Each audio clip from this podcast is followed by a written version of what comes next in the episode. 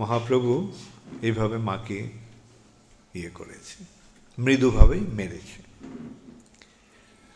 প্রভু মৃদু হস্তে কইল, মাতাকে তারণ। হ্যাঁ? আর তখন সচিমাতা কি করলেন? সচিমাতা মূর্ছিত হয়ে যাওয়ার ভান করলেন। যেন নিমায়কে এমন মেরেছে যে মাতা মা মূর্ছিত হয়ে গেছে। হ্যাঁ? মাতাকে মূর্ছিত দেখে করয়ে ক্রন্দন। মাকে এইভাবে মূর্ছিত হতে দেখে চৈতন্য মহাপ্রভু কাঁদতে শুরু করল। তখন প্রতিবেশী যারা মেয়েরা ছিল, তারা বলল যে, তোমার মায়ের যে অবস্থা হয়েছে, মূর্ছিত হয়ে গেছে। তুমি যদি তাকে দুটো নারকেল এনে দিতে পারো মানে ডাব এনে দিতে পারো, তাহলে তোমার মার মূর্ছা ভাঙবে। তখন সঙ্গে সঙ্গে নিমায়ের বয়স তখন চার বছর। হ্যাঁ। সে বেরিয়ে গেছে। গিয়ে, সঙ্গে সঙ্গে কিছুক্ষণের মধ্যেই দুটো গাছ থেকে সদ্য পাড়া নারকেল নিয়ে এসছে। সবাই অবাক হয়ে গেছে, যে কীভাবে, এই অল্প সময়ের মধ্যে, আর দেখে বলা যাচ্ছে, এটা বলা হচ্ছে আর্দ্র বৃন্ত। বৃন্ত মানে ডালটা। নারকেলটা তো ঝুলে থাকে। ওই যে এত তার এত এক্ষুনি যেন কে পেরে আনা হয়েছে। তার ফলে ওই ডালটাও ভেজা আছে। মানে কোথা থেকে গিয়ে নিয়ে এসছে তাই না, সঙ্গে সঙ্গে গাছ থেকে পেরিয়ে আনলো। এখন কীভাবে এই চার বছরের ছেলে, ও তো গাছে উঠতে পারতে পারেনি। আর কাউকে যদি উঠিয়েও যে পেরে আনবে হ্যাঁ তাও সম্ভব না এত অল্প সময়ের মধ্যে। আর কোথাও থেকে যদি নিয়েও আসতো, তাহলে ওই যে বৃন্তটা, তাহলে ওটা ভেজা থাকতো। হ্যাঁ শুক, শুকনো থাকতো, ভেজা থাকতো না। তো সকলে অবাক হয়ে গেছে। হ্যাঁ এটাও মহাপ্রভুর একটা বাল্যলীলার একটা অপূর্ব সুন্দর হ্যাঁ। নারীগণ কহে, নারিকেল দেহ আনি, তব সুস্থ হইবেন তোমার জননী। কি হলো? মৃদু হাতে নিমাই মাকে মেরেছে। হ্যাঁ অনেক সময় করে না বাচ্চারা? তোমরা যারা মা আছো তাদের হয়েছে কখনো এই অভিজ্ঞতা? কার কার হয়েছে? হাত তোলো তো দেখি। ওকে এটা আমার কনফার্ম করে নিতে হলো কেন আমি তো জানি না।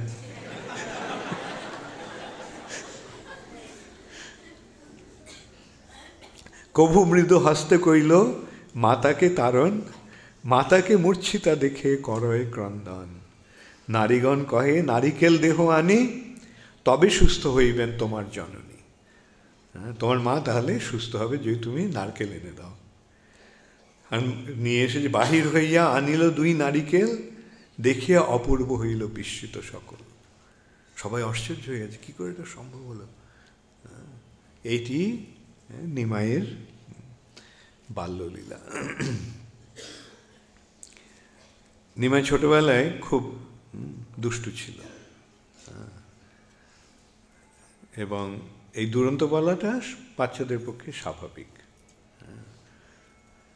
আর মা বাবারা যদিও অসন্তুষ্ট হয় মাঝে মাঝে কিন্তু এটা তাদের হ্যাঁ, আনন্দের উৎস হয়। এই যে শিশুদের যে চাঞ্চল্য এবং চাপল্য। একদিন নিমাইকে মা খই দিয়েছে। খই আর সন্দেশ দিয়েছে খেতে। তো এসে দেখছি যে নিমাই মাটি খাচ্ছে। তো বলল যে, তুমি আমি তোমায় খাওয়ার জন্য খই দিলাম, সন্দেশ দিলাম, আর তুমি মাটি খাচ্ছ। তো নিমাই কি বলল? নেমে বলছে, খইটা তো মাটিরই বিকার, সুতরাং খই খাওয়াও যা, মাটি খাওয়া তা।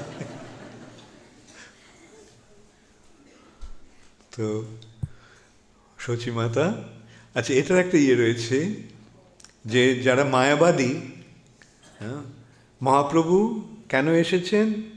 হ্যাঁ এই মায়াবাদ খণ্ডন করার জন্য। এই মায়াবাদ মায়াবাদটা একটা ভারতীয় যে বৈদিক সংস্কৃতির ক্ষেত্রে একটা মহা গোলযোগের সৃষ্টি করেছে। এর অবশ্য কারণও আছে। যে কারণটা হচ্ছে যে পশু হত্যা চলছিল বেদের নামে। সেই পশু হত্যা বন্ধ করার জন্য কৃষ্ণ বুদ্ধ রূপে এলেন। এসে তিনি বেদ বর্জন করে দিলেন। হ্যাঁ, বেদের কোনো প্রয়োজন নেই। তিনি কি দিলেন? বৌদ্ধ মতবাদটা কি? হ্যাঁ যে ভালো আচরণ করো ইত্যাদি ইত্যাদি। হ্যাঁ তাহলেই হবে। বেদ টেদ মানার দরকার নেই। এখন বেদ না মানিয়া বৌদ্ধ হইল নাস্তিক। হ্যাঁ, এখন বেদ না মানার মানে ভগবানকে না মানা। কেন বেদের মাধ্যমেই ভগবানকে জানা বেদ যদি না মানা হয়, তাহলে ভগবানকে জানা যাবে না। তাই ভগবান কি করলেন? তিনি একটা কার্য সাধনের জন্য তিনি বেদকে অস্বীকার করলেন, বেদকে বর্জন করলেন। কিন্তু হ্যাঁ বেদকে আবার পুনঃপ্রতিষ্ঠা করার দরকার আছে। কাজটা যখন হাসিল হয়ে গেল, তখন বেদকে পুনঃপ্রতিষ্ঠা করার জন্য তিনি মহাদেবকে, দেবাদিদেব মহাদেবকে, শিবকে তিনি বললেন হ্যাঁ যে একটা বেদকে আবার পুনঃপ্রতিষ্ঠা করো। সেই সম্বন্ধে শিব পার্বতীকে কি বললেন? মায়াবাদম অসচ্ছাস্ত্রম প্রচ্ছন্ন বৌদ্ধম উচ্চতে ময়ৈব বিহিতং দেবী কলৌ ব্রাহ্মণ মূর্তিনা দেবী মানে পার্বতীকে বলছেন যে, কলিযুগে আমি ব্রাহ্মণ রূপে অবতীর্ণ হয়ে আমি মায়াবাদ নামক একটা অসৎ সিদ্ধান্ত স্থাপন করব। তো সেটা কি? সেইটাই হচ্ছে মায়াবাদ। এখন মায়াবাদে ভগবানের রূপ মানে না। মায়াবাদ মানে হচ্ছে নিরাকারবাদ, নির্বিশেষবাদ। আমরা যেটা প্রভুপাদের প্রণামে বলি, কি বলি? নির্বিশেষ শূন্যবাদী পাশ্চাত্য দেশ তারিণে নির্বিশেষবাদটা হচ্ছে মায়াবাদ আর শূন্যবাদটা হচ্ছে বৌদ্ধবাদ। এই দুটি মতবাদকে শিল প্রভুপাদ পাশ্চাত্য দেশ থেকে দূর করে দিয়েছেন, দিয়ে ভক্তির প্রতিষ্ঠা করেছেন। ভগবানের রূপ না মানলে ভক্তি সম্ভব নয়। যার রূপ নেই তাকে ভালোবাসা যায়, ভক্তি মানেই হচ্ছে ভগবানকে ভালোবাসা। এখন ভগবানের যদি রূপ না থাকে, তাহলে ভগবানকে ভালোবাসা যাবে কি করে? হুম। কেউ আলোকে ভালোবাসতে পারে? কেউ বলে, আমি আলো, তুমি আমার, তোমাকে আমি খুব ভালোবাসি। কেউ বলে হ্যাঁ?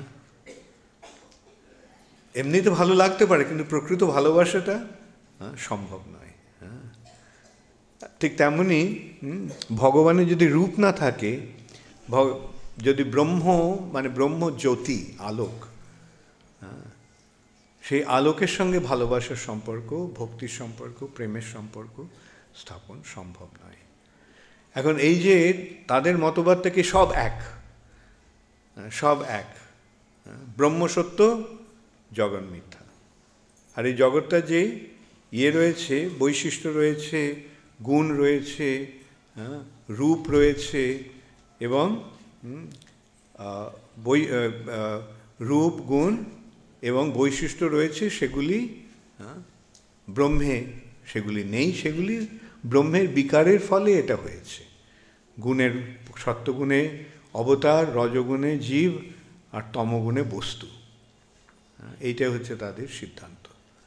তো এখন চৈতন্য মহাপ্রভু ছোটবেলা থেকে এই মতবাদটাকে খণ্ডন করছেন তার মাইন্ড এই দৃষ্টান্তের মাধ্যমে। যে তারা বলে সব এক।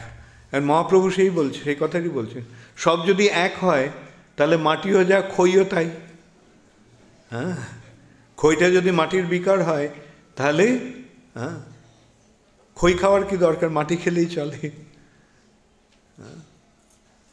তাই সচিমাতাকে দিয়ে মহাপ্রভু এই মতটা খণ্ডন করালেন। কীভাবে খণ্ডন করালেন? হ্যাঁ? সচিমাতা কি বললেন? যে হ্যাঁ খই মাটির বিকার, তবে খই খেলে শরীরে পুষ্টি হয় আর মাটি খেলে শরীরে রোগ হয়। তাই নয় কি? মাটি খেলে রোগ হবে আর খই খেলে পুষ্টি হবে। তিনি আরেকটা দৃষ্টান্ত দিলেন যে মাটির বিকার হচ্ছে কলসি। সেই কলসিতে করে জল আনা যায়। আর জলটা যদি মাটিতে ঢালা হয়, তাহলে মাটিটা সেই জলটা শুকসে নেবে। একই বস্তু, দুটোই মাটি, কিন্তু মাটি যখন কলসি হয়ে যায়, তখন তাতে জল আনা যায়। আর মাটি যখন এমনি শুধু জল মানে মাটি বা বালি হয়ে থাকে, তো সেই বালিতে জল রানলে সেই বালি থেকে জল আনা যাবে? বাটিতে জলটা শুষে নেবে। তখন মহাপ্রভু শিশু নিমাই কি বলল, মা, তোমার কাছে আমি সত্যি সত্যি জ্ঞান লাভ করলাম আজকে।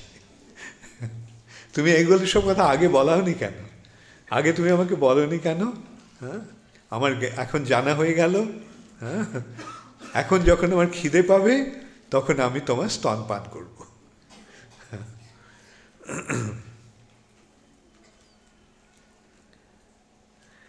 হ্যাঁ কান্দিয়া বলেন, শিশু কেন করে রোষ?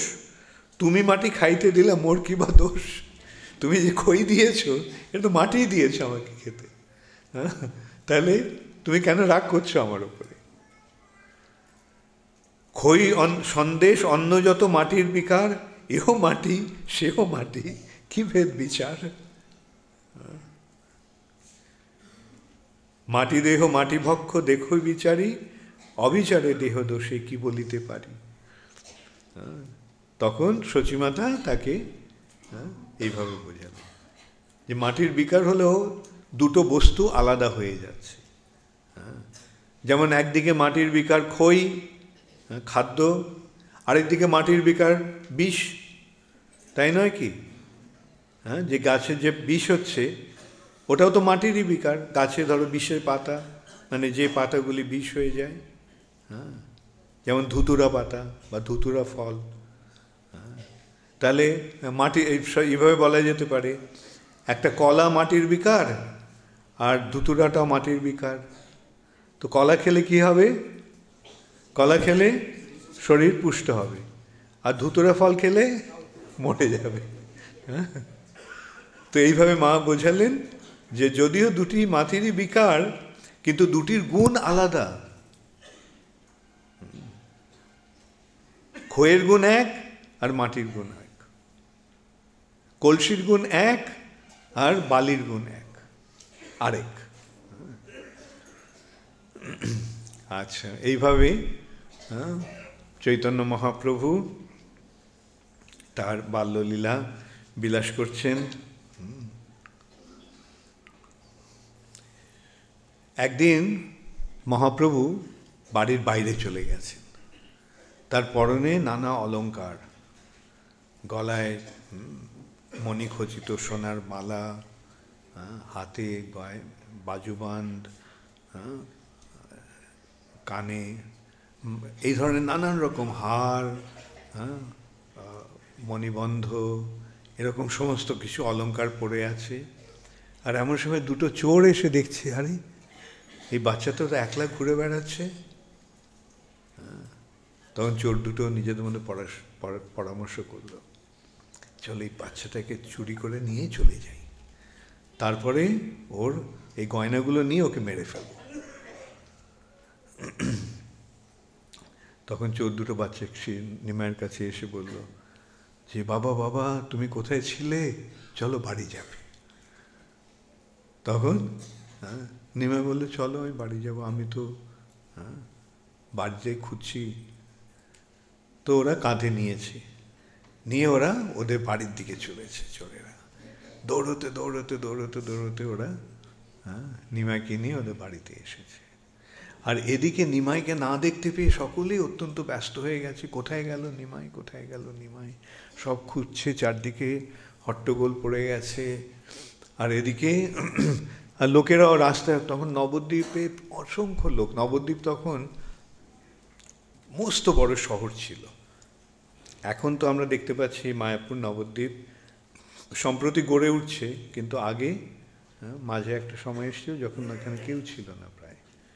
কিন্তু তখন প্রচণ্ড অনেক লোক সমাগম ছিল নবদ্বীপে। তো এত লোক সকলেই ভাবছে যে এরা তো নিজেদের বাচ্চাকে নিয়ে যাচ্ছে এইভাবে। আর বাচ্চাটাও কাঁধে চড়ে চোরের কাঁধে চড়ে হ্যাঁ বেশ মজায় যাচ্ছে।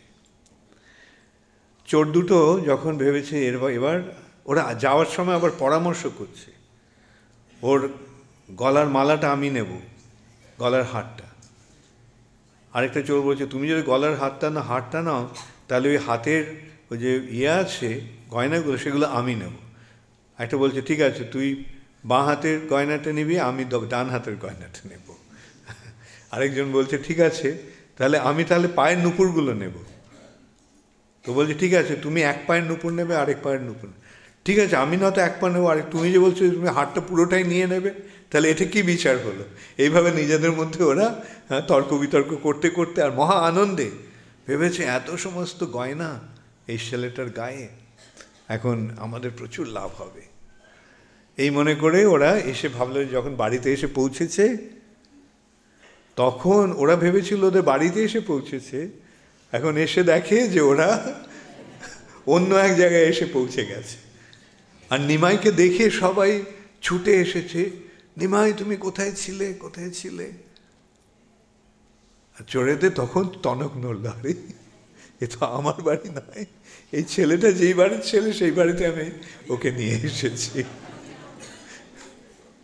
এই বুঝতে পেরে চোরগুলো ভাবলো এখন তো ধরা পড়লে মুশকিল। হ্যাঁ? ওরা তখন ওখান থেকে দৌড় পালিয়ে গেছে। সকল জিজ্ঞেস করছে নিমাইকে নিমাই তুমি কোথায় গিয়েছিলে কোথায় গিয়েছিলে? নেমে বলছে আমি গঙ্গার খা পাড়ে গিয়েছিলাম। তারপরে জানি না কি হলো এরা এসেছে আমাকে আমাকে নিয়ে অনেকক্ষণ ঘুরিয়ে টুরিয়ে ওরা আমাকে এখানে নিয়ে এসেছে। কারা নিয়ে এসেছে? ওই যে দুটো লোক? কোথায় ওরা? ওরা ওদের আর কোনো হ্যাঁ, সাক্ষাৎ নেই ওখানে। হ্যাঁ, এইভাবে দুটি চোরের কাঁধে চড়ে নিমাই নগর ভ্রমণ করে এলো।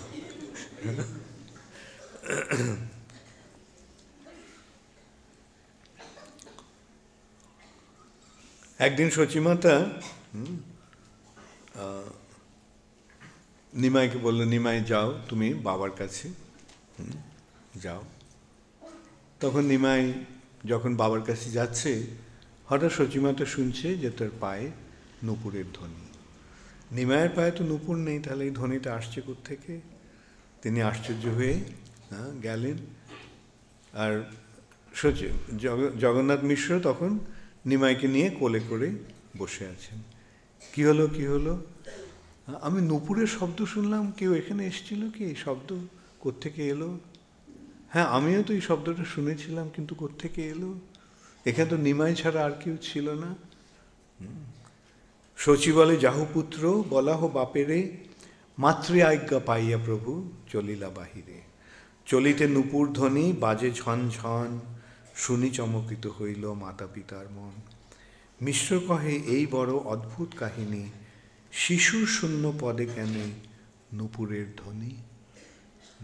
এইভাবে তারা নিমায়ের পায়ে নুপুরের ধ্বনি শুনে আশ্চর্য হয়ে গেলেন। একদিন নিমাই খুব কাঁদছে কাঁদছে কাঁদছে। কিছুতে কান্না থামছে না। হরিনাম করতেও কান্না থামছে না এবার। কি হয়েছে নিমাই? কি হয়েছে? দুই ব্রাহ্মণ ওদের বাড়িতে আজকে একাদশীতে ভগবানকে নৈবেদ্য দিচ্ছে। আমি ওটা খাব। বলছি যে, একাদশীর দিনে তো নৈবেদ্য ভগবানকে দেওয়া, ওই দিন ইয়ে তো নৈবেদ্য খাওয়ার নেই, খেতে নেই। প্রভু বলে, আজি মোর প্রাণ রক্ষা চাহ, তবে ঝাড় দুই ব্রাহ্মণের ঘরে যাহ। জগদীশ পণ্ডিত আর হিরণ্য ভাগবত, এই দুই স্থানে আমার আছে অভিমত। একাদশী উপবাস, আজি সে দোহার, বিষ্ণু লাগি করিয়াছে যত উপহার।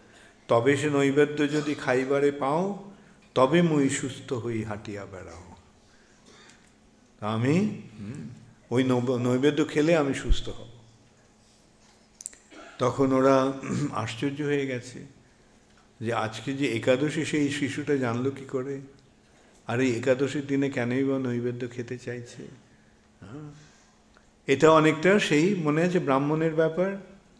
হ্যাঁ ভগবান চৈতন্য মহাপ্রভু ব্রাহ্মণের নিবেদিত অন্ন খেতে চেয়েছে। এখানেও সেই হিরণ্য আর জগদীশের যে নৈবেদ্য হ্যাঁ সেটা মহা- মহাপ্রভু তাদের নিবেদনে এত প্রীত হয়েছেন যে সেটা তিনি খাইতে, খেতে চাইছেন। তখন অবশেষে তারা ভাবলো যে ঠিক আছে, গিয়ে দেখি কি বলে। তো সেখানে গিয়ে সেখানে গিয়ে যাওয়া মাত্রই হিরণ্য এবং ইয়ে বলল হ্যাঁ হ্যাঁ হ্যাঁ, শিশু যদি সেই নৈবেদ্য খেতে চায় দাও তাকে সেই নৈবেদ্য। সেই বিপ্র বলে মহা অদ্ভুত কাহিনী। শিশুর এমত বুদ্ধ কবি বুদ্ধি কভু নাহি শুনি। কেমনে জানিলা আজি শ্রী হরিবাসর? কেমতে বা জানিল নৈবেদ্য বহুতর? বুঝিলাম এই শিশু পরম রূপবান। অতএব এ দেহে গোপাল অধিষ্ঠান। এই যে জানলো, এটা তো শিশুর পক্ষে জানা সম্ভব নয়। এটা নিশ্চয়ই গোপালেরই অধিষ্ঠান। এই শিশুটি, এই শিশুর দেহে করে ক্রীড়া নারায়ণ, হৃদয়ে বসিয়া সেই বলয় বচন। নারায়ণই ওর মুখ দিয়ে এই কথাগুলি বলাচ্ছে। এইভাবে হ্যাঁ চৈতন্য মহাপ্রভু চলে বেড়ায় হিরণ্য গোবর্ধনে, হিরণ্য আর জগদীশের দেওয়া নৈবেদ্য গ্রহণ করলেন। আরেকদিন আরেকটা অপূর্ব সুন্দর ঘটনা ঘটল। হ্যাঁ শচী মায়ের পুত্র নিমাই নাচছে। আর তা দেখে ব্রহ্মা আশ্চর্য হয়ে গেছে। এমন সুন্দর নাচ ব্রহ্মা একবারে বিমোহিত হয়ে গেছে। শিবও হ্যাঁ, স্তম্ভিত হয়ে গেছে এই নাচ দেখে। আর স্বর্গের দেবতারা ওইভাবে ব্রহ্মা এবং শিবকে এইভাবে স্তম্ভিত হতো কেন হলো সেটা দেখতে গিয়ে তারা দেখছে তারা দুজনে ওই শিশুর নাচ দেখে তারা এইভাবে স্তম্ভিত হয়ে গেছে। তখন তারাও স্তম্ভিত হয়ে গেছে। যে এমন সুন্দর নাচছে এই শিশুটা। তখন ব্রহ্মা এবং শিবের শরীরে অষ্টসাত্ত্বিক বিকার দেখা দিল। অষ্টসাত্ত্বিক বিকার মানে চোখ দিয়ে জল পাড়া অশ্রু, শরীর রোমাঞ্চিত হয়ে যাওয়া, রোমাঞ্চ, শরীরে কাঁপতে থাকে পা টলমল করতে থাকে স্থির হইতে না পারে চরণ। এইভাবে এই যে অষ্টসাত্ত্বিক বিকার ব্রহ্মার এবং শিবের মহাদেব ও অন্যান্য দেববৃন্দেরও সেরকম পরমানন্দ অবস্থা প্রাপ্ত হয়েছিলেন। অতএব হ্যাঁ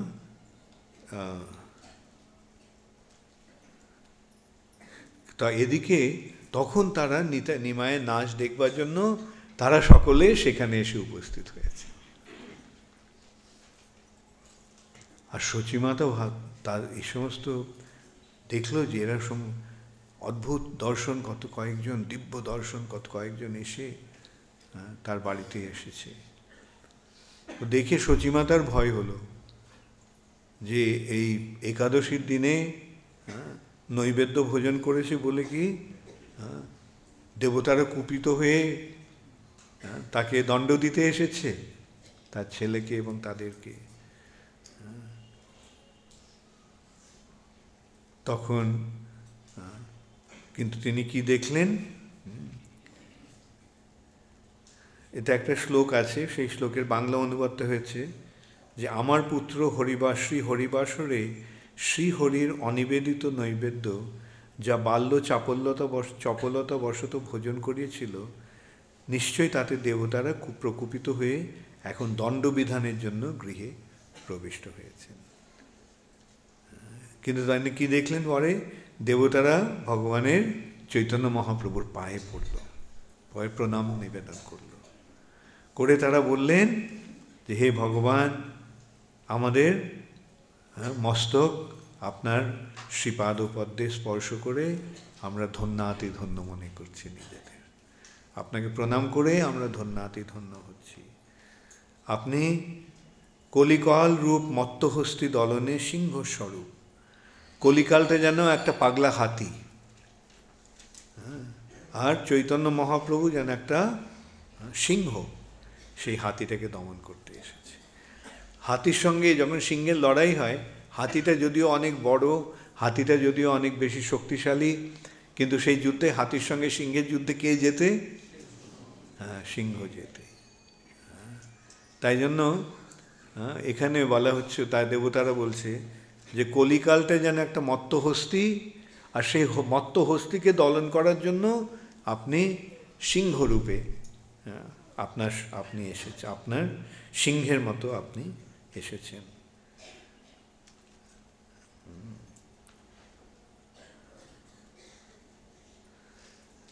এখানে একটা খুব সুন্দর কথা যেটা আমি সকালেও বলেছিলাম। যুদ্ধ ক্রীড়া ব্যতীত আপনি দুষ্টদের জয় করছেন। শ্লোকে বলা হচ্ছে যে অন্যান্য অবতারে ভগবান কি করেন? যুদ্ধ করে অসুরদের সংহার করেন। কিন্তু এই যুগে আপনি যুদ্ধ না করে আপনি অসুরদের দলন করছেন। কীভাবে? যুদ্ধ না করে আপনি তাদের আসরিক বৃত্তি এই হরিনামের মাধ্যমে দলন অতএব এই বিশ্বাসটা আমাদের সব সময় রাখতে হবে। কলিযুগের পরিস্থিতি যত খারাপই হোক না কেন এবং তোমরা নিশ্চয়ই বুঝতে পারছ যে যত দিন যাচ্ছে অবস্থাটা ভালো হচ্ছে না খারাপ হচ্ছে?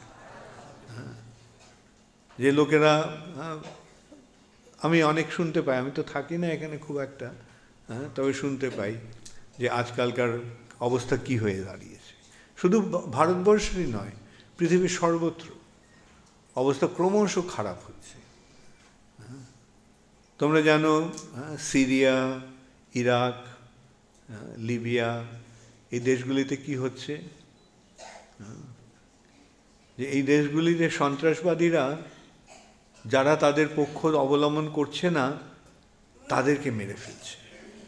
তাদের ঘর, পাট দৌড় সমস্ত লুটপাট করে দিচ্ছে এমন নয় যে এরা কেবল হিন্দুদের উপর উৎপাত করবে, এরা মুসলমানদের ওপর উৎপাত করছে। ওখানে সবাই মুসলমান। তাদের ওপরে তারা এইভাবে ইয়ে করছে এবং লোকেরা কি করছে? তারা ঘর দৌড় ছেড়ে পালিয়ে যাচ্ছে। তোমার সম্প্রতি প্রায় তিন লক্ষ লোককে ইউরোপে স্থান দিতে হয়েছে। তিন লক্ষ লোককে মানে ওরা ঘর দৌড় ছেড়ে, তাদের অনেকেই হয়তো অনেক ধনী ছিল, তাদের সুন্দর বাড়ি ছিল, সকলেরই হ্যাঁ স্বাভাবিক সুন্দর পরিস্থিতি ছিল। হ্যাঁ তাই না? তোমাদের অবস্থা সকলেরই অবস্থা তো ভালোই। বাড়িতে শান্তিতে আছো ঘর অন্তত বাড়িতে আছো, ঘরদোর আছে ইত্যাদি। আজকে ভেবে দেখো, তোমাদের যদি হঠাৎ হ্যাঁ ঘর দোর ছেড়ে চলে যেতে হয়, তাহলে কোথায় যাবে? ওখানে ওরা অন্তত মধ্যপ্রাচ্য থেকে গিয়ে ইউরোপে যাচ্ছে। ইউরোপের দেশগুলিতে, যেমন জার্মানিতে, ফ্রান্সে, ওরা আশ্রয় ভিক্ষা করছে। হ্যাঁ? এবং তাদেরকে ওরা স্থান দিচ্ছে।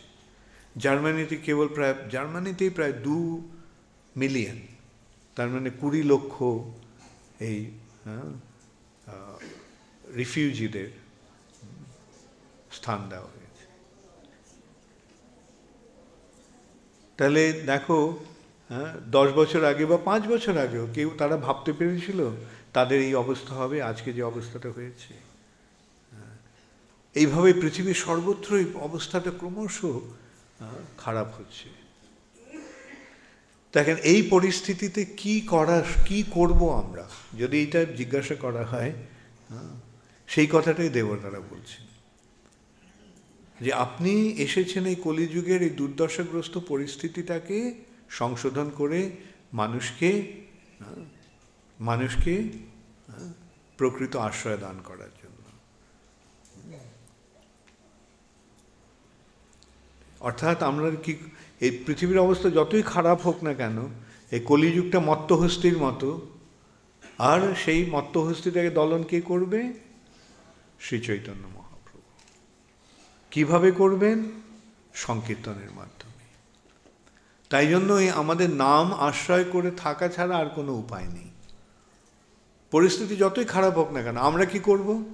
যত খারাপ হবে, তত বেশি করে আমরা নামের আশ্রয় নেব। তাই নয় কি? কে কে নেবে?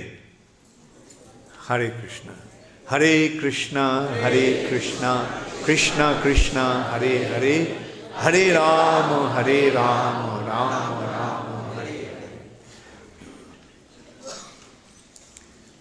এইটাই হচ্ছে মহাপ্রভুর কৃপা।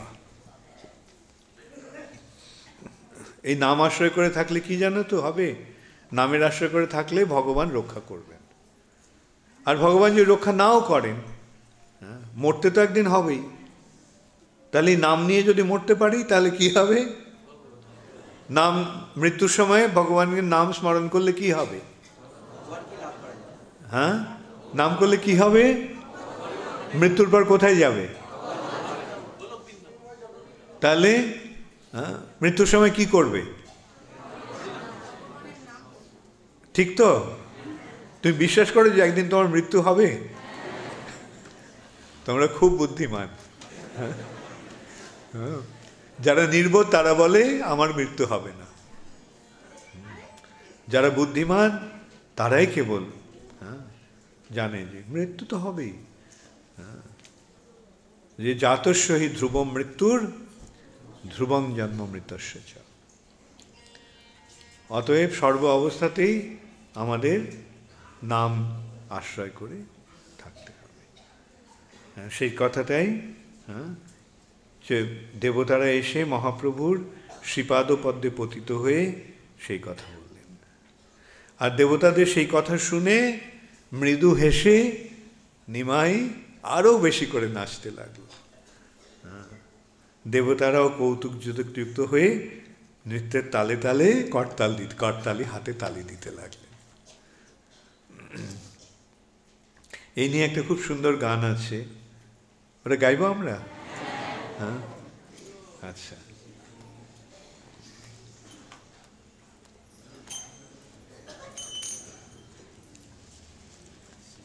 এই গানটা হচ্ছে সচির আঙ্গিনায় নাচে, বিশ্বম্ভর রায়। হাসি হাসি ফিরি ফিরি মায়ের লুকায়। বয়ানে বসন দিয়া বলে লুকাইনু, শচী বলে, বিশ্বম্ভর আমি না দেখি মায়েরও অঞ্চল ধরি চঞ্চল চরণে, নাচিয়া নাচিয়া যায় খঞ্জন গমনে। এটা বাসুদেব ঘোষের গাওয়া গান।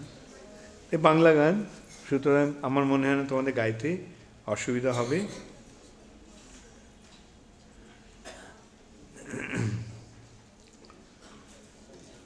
সচিরয়াঙ্গি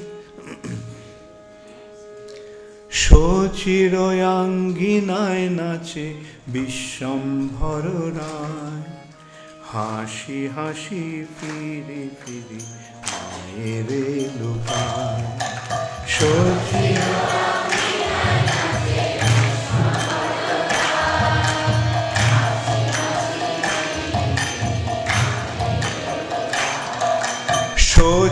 সচিরয়াঙ্গিনায় নাচে বিশ্বম্ভর হাসি হাসি ফিরি ফিরি মায়ের লুকায়।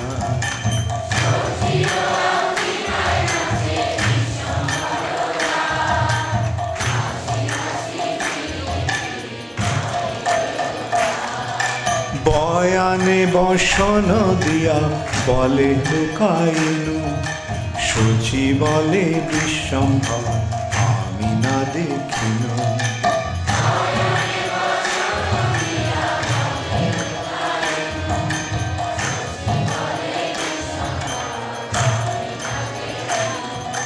বয়ানে বসন দিয়া বলে লুকাইন সচি বলে বিশ্বম্ভর আমি না দেখিন।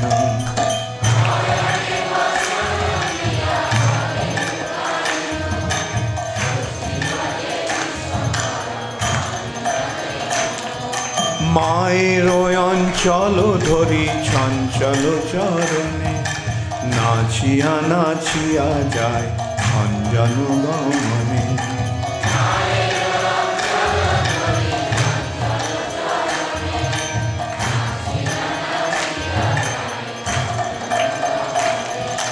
মায়ের অঞ্চল ধরি চঞ্চল চরণে। নাচিয়া নাচিয়া যায় খঞ্জন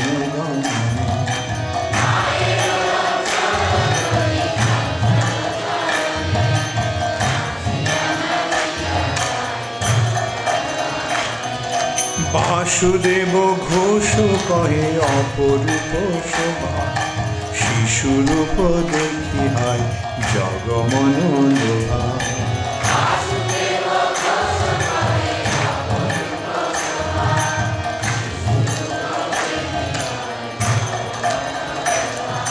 বাসুদেব ঘোষ কয়ে অপরূপ শোভা শিশু মন মে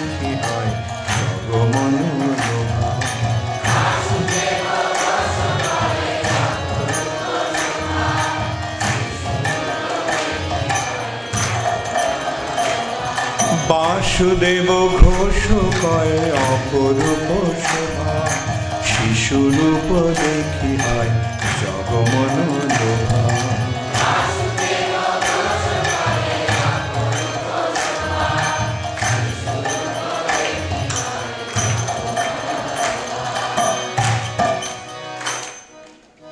সেই নুপুরের ধ্বনি শুনে সচিমাতা অঙ্গনে দৃষ্টিপাত করে দেখলেন দেবতাদের মধ্যে পূর্ণচন্দ্রের মতো গৌরচন্দ্র নৃত্য করছে এবং সমস্ত দেবতারা তাকে ঘিরে তালি দিচ্ছে।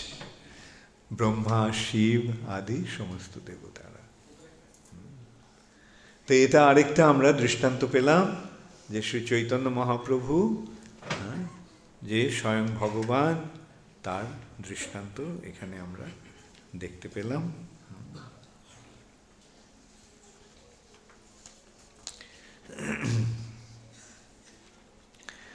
একদিন নিমাই খেলা করছে বন্ধুদের সঙ্গে। সকাল ছোট ছোট ছেলেদের নিয়ে খেলছে। একটা পাথরকে সে শালগ্রাম বানিয়েছে। ব্রাহ্মণেরা কি করে সাধারণত? শালগ্রাম শিলাকে পূজা করে।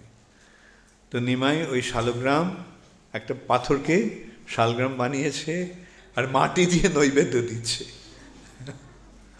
খেলছে তো হ্যাঁ ওখানে। তারপরে সে নৈবেদ্য দেওয়ার পরে সে ভগবানের নৈবেদ্য নিবেদিত হ্যাঁ ভোগ প্রসাদ রূপে তার বন্ধুদের দিয়েছে, সব সখাদের দিয়েছে, ছেলেদের বেটে দিয়েছে। তো ছেলেরা বলছে, দেখো, যদি চোখ দিয়ে খাওয়া যেত, তাহলে এটা খেতাম। কিন্তু আমাদের পেটে খিদে তো আমরা হ্যাঁ, ওটা তো খেতে পারব না। নিমাই আমাদের ভীষণ খিদে পেয়েছে কি করা যায়? তখন নিমাই বলল ঠিক আছে আমি একটা ইয়ে করব। আমি একটা ফোন দিই এটেছি আমি একটু নিমাই একটা ফন্দি করল। একটা ছেলেকে বলল যে তুমি এক তুই এখানে লুকিয়ে থাক। কোথাও যাবি না আমি না আসা পর্যন্ত। আর ওই ছেলেটার বাড়িতে গিয়ে বলেছে যে, তোমার ছেলে আমাদের সঙ্গে খেলছিল? ও হঠাৎ কোথায় চলে গেছে? আমরা ওকে খুঁজে পাচ্ছি না। আর এটা শুনে বাড়ির সকলে আস্তে ব্যস্তে বাড়ি থেকে বেরিয়ে এসে ছেলেকে খুঁজতে বেরিয়েছে। আর তখন নিমাই তার বন্ধুদের দিকে যায়। এবং এসে সেই বাড়ির সমস্ত খাবার বন্ধুদেরকে বেটে দিয়েছে। এইভাবে সে তার বন্ধুদের ভোজন করিয়ে ওই ছেলেটাকে পরে ওখান থেকে বার করে নিয়ে এসছে। নিয়ে এসে তার মা বাবাকে বলছে, তোমার ছেলেকে আমরা ফিরে পেয়েছি।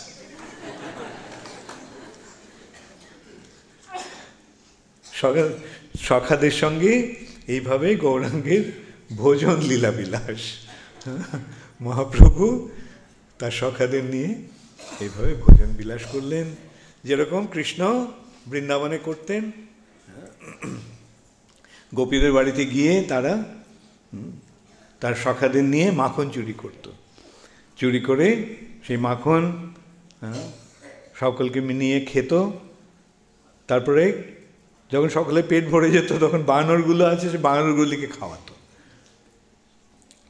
এবং বানরগুলো যখন খাবে না, তখন নিমাই বলতো যে, এই এই মাখন এত খারাপ, এই ননি এত খারাপ যে মাখন বাঁদরগুলো খেতে চায় না। বলে সে সে ননির পাত্রটা ভেঙে দিত। ভেঙে দিয়ে সে একটা ঘুমন্ত শিশুটিকে হ্যাঁ চিমটি কেটে জাগিয়ে দিত জাগিয়ে হাসতে হাসতে তারা বাড়ি থেকে পালিয়ে যেত। এখানেও নিমাই যেন সেই লীলারই হ্যাঁ বিলাস করলেন। বন্ধুরা বলেছে, খিদে পেয়েছে। আচ্ছা আরেকটা ইয়ে হয়েছিল, ব্রাহ্মণ হ্যাঁ ব্রাহ্মণেরা যখন যজ্ঞ করছিল, তখন হ্যাঁ গোপবালকেরা বলল যে, আমাদের খুব খিদে পেয়েছে নিমাই। তো কৃষ্ণ তখন কৃষ্ণ বলল যে, যাও তোমরা, ওখানে ব্রাহ্মণেরা ইয়ে করছে, যজ্ঞ করছে, ওখানে অনেক খাবারটাও তৈরি হয়েছে। ওদের গিয়ে বলো যে কৃষ্ণ আর বলরাম এখানে আছে, ওরা চাইছে খাবারগুলো ওদেরকে দিতে। তখন যখন গেছে, তো ব্রাহ্মণেরা তেড়ে এসছে। যজ্ঞ এখনও নিবেদন হয়নি আর এখন বলছে এগুলো দিয়ে দিতে। তো ওরা এসে কৃষ্ণকে বলেছে যে, ওরা চাইলাম, ওরা দিল না, বরং আমাদের বকে দিল। হ্যাঁ। তখন কৃষ্ণ কি বলল যা ওদের স্ত্রীর কাছে গিয়ে যাও। হ্যাঁ। গিয়ে বলো যে কৃষ্ণ বলরাম এখানে হ্যাঁ, বনে কাছেই আছে হ্যাঁ, ওদের খিদে পেয়েছে ওদের কিছু খাবার দরকার। আর সেই ব্রাহ্মণীরা ব্রাহ্মণ পত্নী আর দ্বিজপত্নীরা তারা সেটা শুনে কি করলেন? ও কৃষ্ণ বলরাম এখানে আছে ওরা খেতে চাইছে। ওরা গিয়ে যা কিছু রান্না করেছিল হ্যাঁ, যা কিছু আয়োজন করেছিল তা সব ওদের দিয়ে এলো। বল যাও একটু নিয়ে যাও। আর ব্রাহ্মণেরা খুব রেগে গেছে। যজ্ঞে দিয়ে ঠিক আছে এগুলো তো আমরা বানিয়েছি আমরা যা ইচ্ছে তাই করব। কৃষ্ণ বলরাম এখানে এসছি ওরা চাইছে ওকে দেবো না তোমার তুমি কাকে দিতে যাবে? এইভাবে দেখা গেল যে ব্রাহ্মণ পত্নীরা ব্রাহ্মণদের থেকে আরও বেশি উন্নত ছিল। হ্যাঁ। কেননা হ্যাঁ, এই ভক্তির মাধ্যমেই এইভাবে ভগবানকে চেনা যায়। তাদের ভক্তির মাধ্যমে তারা জানতেন যে কৃষ্ণ বলরামই হচ্ছে যোগ্য ভুক এই যজ্ঞে যা নিবেদন করা হয়, সেটা কৃষ্ণের উদ্দেশ্যেই নিবেদন করা হয়।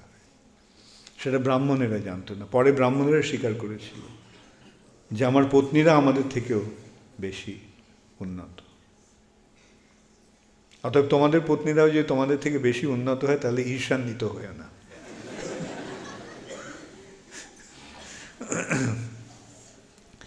তো এইভাবে হ্যাঁ, বালক এইভাবে সঙ্গীদের বালককে লুকিয়ে রাখলেন লুকিয়ে রেখে বললেন আমি যতক্ষণ না আসি ততক্ষণ তুমি কোথাও যাবে না। হ্যাঁ, আমি আমরা দেখব তোমার মা বাবা তোমাদের কত ভালোবাসে তোমাকে কত ভালোবাসে। এই বলে ওকে রেখে গেল। আর গিয়ে মা বাবাকে বলল কি বলল? হ্যাঁ? যে তোমার ছেলেকে খুঁজে পাওয়া যাচ্ছে না। হ্যাঁ আমার ছেলে খুঁজে পাওয়া যাচ্ছে না, সঙ্গে পাগলের মতো সব বেরিয়ে এসছে। আর যখন বেরিয়ে এসছে, বাড়ি খালি হয়ে গেছে হ্যাঁ তখন গৌরাঙ্গ শূন্য শূন্য গৃহ দেখে প্রিয় সখাদের সঙ্গে সেখানে প্রবেশ করে মোদক আদি, মধুর ও সুন্দর ভোজ্যদ্রব্যসমূহ অপন, অপহরণ করে সঙ্গীদের মধ্যে বিতরণ করলেন।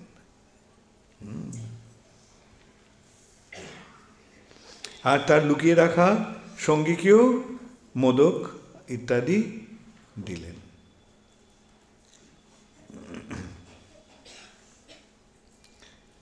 মহাপ্রভুর আরেকটা সুন্দর লীলা, এখানে সাধারণত ষষ্ঠী পূজা করা হয় শিশু সন্তানের মঙ্গলের জন্য। ষষ্ঠী, মা ষষ্ঠী শিশুদের মঙ্গল সাধন করে, সেই জন্য শিশুর পূজা করা মা ষষ্ঠীর পূজা করা তো একদিন সচিমাতা ষষ্ঠী পূজার জন্য যাচ্ছে এখন নিমায়ের একটা ইয়ে ছিল সচিমা সচিমাতা যদি কোনো দেবদেবীর পূজা করত নিমায় বলতো ওগুলো কোনো দরকার নেই। দেবদেবীতে পুজো করে কি দরকার? হ্যাঁ বরং এগুলো আমাকে দিয়ে দাও। হ্যাঁ, তাতে দেব তোমাদের দেবতারা সব সন্তুষ্ট হবে বেশি সন্তুষ্ট হবে তোমার। আর সচিমা তো এই ছেলেটা কি? এরকম আলতু ফাল আজে বাজে কথা বলে। এর কোনো কাণ্ডজ্ঞান নেই। এর কত অপরাধ হয়ে যাচ্ছে। আর সেই জন্য সচিমা তো বারবার দেবতাদের কাছে ক্ষমা ভিক্ষা করতো। আমার এই ছেলেটার জন্য তোমরা ইয়ে করো না। হ্যাঁ ওকে। তো একদিন সচিমাতা ওই ষষ্ঠী পুজোর জন্য যাচ্ছে। হ্যাঁ, কাপড় কাপড়টা ঢেকে হ্যাঁ, যাচ্ছে যাতে নিমাই না দেখতে পায় এরকমভাবে। তো যখন ওই ষষ্ঠী পূজার ওখানে এসেছেন জাস্ট যাবেন, ওখানে থেকে নিমাই সামনে এসে দাঁড়িয়েছে। মা খুব খিদে পেয়েছে, তুমি কোথায় যাচ্ছ? আমাকে খিদে পেয়েছে। তোমার আঁচলে কি আছে? কি দিয়ে ঢেকে রেখেছো ওটা? হ্যাঁ আমার খুব খিদে পেয়েছে। তো সচিমারা বলছি, এটা আমি ষষ্ঠী দেবীর পূজার জন্য নিয়ে যাচ্ছি। ষষ্ঠী দেবীর পূজার কোনো দরকার নেই ওটা আমাকে তো তাহলেই হয়ে যাবে। দেব আরাধনে করিয়া যতনে লইয়া নৈবেদ্য খানি, ষষ্ঠী পুজিবারে যাই বটতলে, এইখানে খেলহ তুমি। আর তখন নিমাই কি করল? সেটা জোর করে নিয়ে খেতে শুরু করে দিল। এর মাধ্যমে নিমাই কি শিক্ষা দিলেন? সচিমাতার মাধ্যমে, যে দেব দেবীদের পূজা করার কোনো দরকার নেই। না পুজিব, দেবী দেবা। এটা গৌরীয় বৈষ্ণবদের বিশেষ করে একটা মনোভাব। না পুজিব দেবদেবীদের পূজা করার কোনো দরকার নেই। সে দুর্গাই হোক কালী হোক, ব্রহ্মাই হোক আর মহাদেবী হোক, ইন্দ্রই হোক, ইন্দ্র পূজার কথা মনে আছে? কৃষ্ণ কি করেছিল? তার মাধ্যমে কৃষ্ণ কি শিক্ষা দিলেন? দেবদেবীদের পূজা না করে ভক্তের পূজা করো। গোবর্ধন হচ্ছেন ভক্তশ্রেষ্ঠ। সমস্ত ভক্তের মধ্যে শ্রেষ্ঠ হচ্ছেন গিরিরাজ গোবর্ধন। তাই মহাপ্রভু কৃষ্ণ কি বললেন? যে, এই গোবর্ধনের পূজা করো। নন্দ মহারাজ বলেছিলেন হ্যাঁ কৃষ্ণ জিজ্ঞাসা করেছে তো এই পূজার আয়োজন কি যে, তোমরা এই সমস্ত আয়োজন কার জন্য করছ? নন্দ মহারাজ বলল, এটা আমরা ইন্দ্রের পূজা করছি। কেন ইন্দ্র পূজা করো তোমরা? ও ইন্দ্র বৃষ্টি দেয়। ও ইন্দ্র পূজা করো বলে ইন্দ্র বৃষ্টি দেয়। তাহলে সমুদ্রের মাঝখানে তো কেউ ইন্দ্র পূজা করে না। আর ওখানে তো জলেরও দরকার নেই। তাহলে ওখানে কেন বৃষ্টি হয়? সুন্দর যুক্তি। নন্দ মহারাজ ভাবলে আরে, ঠিক কথাই তো বলছে। ইন্দ্র পূজার জন্যই পুজো হয় বলেই কি ইন্দ্র বৃষ্টি দেয়? তো কৃষ্ণ তখন বললেন যে দেখো, নন্দ মহারাজ আগে বলেছিলেন যে আমরা হচ্ছি বৈশ্য। আমাদের কাজ হচ্ছে কৃষি, গোরক্ষা এবং এই কৃষিকার্য করার জন্য এবং গো রক্ষার জন্য আমাদের সময়ে বৃষ্টির প্রয়োজন। বৃষ্টি হয় বলে ফসল হয়, বৃষ্টি হয় বলে ঘাস হয়, এবং সেই ঘাসগুলি খেয়ে গরু দুধ দেয়। তো হ্যাঁ গরুকার পালনটাই যদি তোমার ধর্ম হয়, তাহলে গো বর্ধন এই গোবর্ধনের কৃপাতেই গো বর্ধন হচ্ছে। বর্ধন মানে বৃদ্ধি পাচ্ছে। গো বৃদ্ধি পাচ্ছে কিসের কৃপায়? গোবর্ধনের কৃপায়। আমরা গোবর্ধনের উপকূলে হ্যাঁ আমরা গাভীদের চড়াই। হ্যাঁ গোবর্ধনের ঝর্নার জল গাভীরা খায়। হ্যাঁ এবং গোবর্ধনে আমরা খেলা করি। গাভীদের চড়িয়ে। অতএব চলো গোবর্ধনের পূজা করা যাক। আর ইন্দ্রের পূজা হলো না বলেই ইন্দ্র কুপিত হয়ে, ক্রোধান্বিত হয়ে ইন্দ্র কি করল? সম্বর্তক মেঘকে পাঠালো ব্রজকে ধ্বংস করার জন্য। তখন কৃষ্ণ কি করলেন? গোবর্ধনকে তার হাতে তুলে দিলেন। ছাতার মতো এবং তার নিচে সমস্ত ব্রজবাসীদের এবং সমস্ত পশুদের আশ্রয় দান করলেন। তার মধ্যে আমরা কি শিক্ষা পেলাম? ইন্দ্র পূজার কোনো প্রয়োজন নেই। ইন্দ্র হচ্ছেন দেবতাদের রাজা। দেবতাদের রাজাকে যদি পূজা না করতে হয়, তাহলে অন্য দেবতাদের পূজা করে কি দরকার? তো তোমরা পুজো করছ কেন দেবদেবীর? দুর্গা পুজো করছ? ওকে এটা বাঙালিদের একটা মস্ত বড় হ্যাঁ কৃতিত্ব। দুর্গাপুজো ছেড়ে দেওয়া হ্যাঁ দুর্গাপুজো ছেড়ে কৃষ্ণ ভক্তি করাটা হ্যাঁ একটা মস্ত বড় পরীক্ষা। বাঙালিদের দুটো মস্ত বড় পরীক্ষা। একটা হচ্ছে মাছ খাওয়া ছাড়া, আরেকটা হচ্ছে দুর্গাপূজা কালী পূজা বন্ধ করা। এইভাবে কৃষ্ণ শিক্ষা দিচ্ছেন হ্যাঁ যে দেবদেবীর পূজা করার দরকার নেই।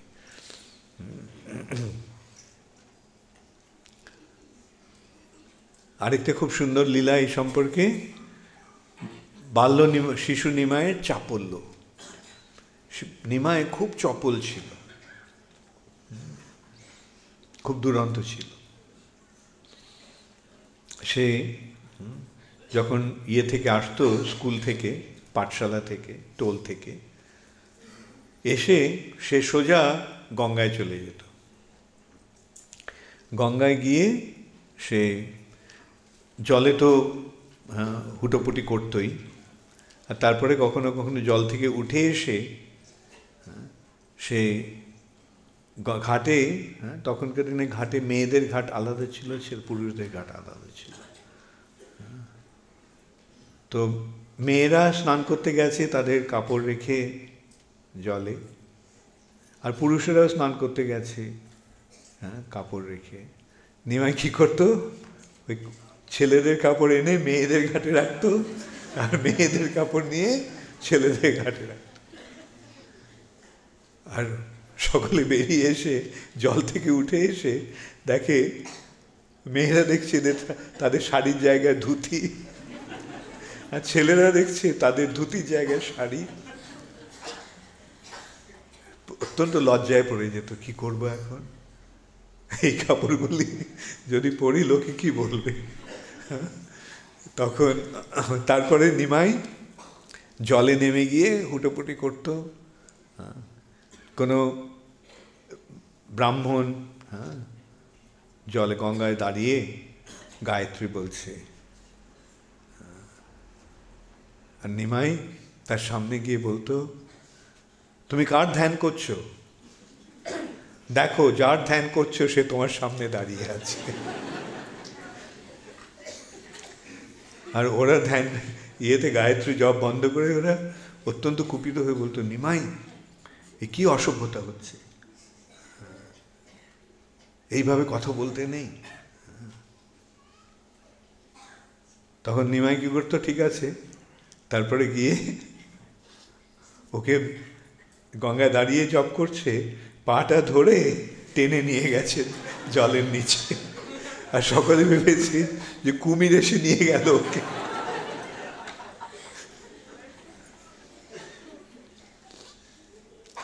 তারপরে মেয়েদের কাছে গিয়ে নিমাই বলতো, মেয়েরা গঙ্গায় স্নান করে উঠে এসে তারা শিবের পুজো করছে, ফল, মূল, নৈবেদ্য দিয়ে। নিমাই এসে তাদের সামনে বলল, যে, তুমি কার পুজো করছ আমি জানি, কেন পুজো করছ আমি জানি তবে এই কথাটা আমি বলব যে শিব হচ্ছে আমার চাকর, আর পার্বতী হচ্ছে আমার দাসী। হ্যাঁ। আমি জানি তোমরা কেন তার পুজো করছ, তাকে এই নৈবেদ্য দিচ্ছ, যে তোমরা খুব সুন্দর বর চাও হ্যাঁ। তোমাদের যেন খুব ভালো বর লাভ হয়, প্রতি লাভ হয় সেই জন্য। তো ঠিক আছে আমাকে এইগুলো খাইয়ে দাও, আমাকে এইগুলো নিবেদন করো, তাহলে তোমাদের খুব ভালো ভালো বর হবে। কার্তিকের মতো সুন্দর বর হবে হ্যাঁ তোমাদের সাত সাত পুত্র হবে। আর তারা যখন রেগে যেত হ্যাঁ আবার ভয় পেয়েও যেত, যে নিমাই কি বলছে হ্যাঁ যদি আর একটা এইভাবে নিমাই যখন ইয়ে করতো তখন ওরা ওদের নৈবেদ্য নিমাইকে দিয়ে দিত। ঠিক আছে নিমাই হ্যাঁ খাও তুমি। একটা মেয়ে পালিয়ে যাচ্ছে। সে দেখে নিমাই বলল, ঠিক আছে, তুমি পালাচ্ছ। তোমার বর হবে বুড়ো। আর ঘরে থাকবে চারটে সতীন যাও। ও তখন, মেয়েটা তখন ভয় পেয়ে এসে নিমাইকে সেগুলো দিয়ে দিত। এখন এই তারা গিয়ে জগন্নাথ মিশ্রের কাছে অভিযোগ করল সচী মায়ের কাছে অভিযোগ করল। এখন জগন্নাথ মিশ্র শুনে খুব রেগে গেছে। গিয়ে হাতে একটা লাঠি নিয়ে, ঠিক আছে, আজকে আমি ওকে দেখব।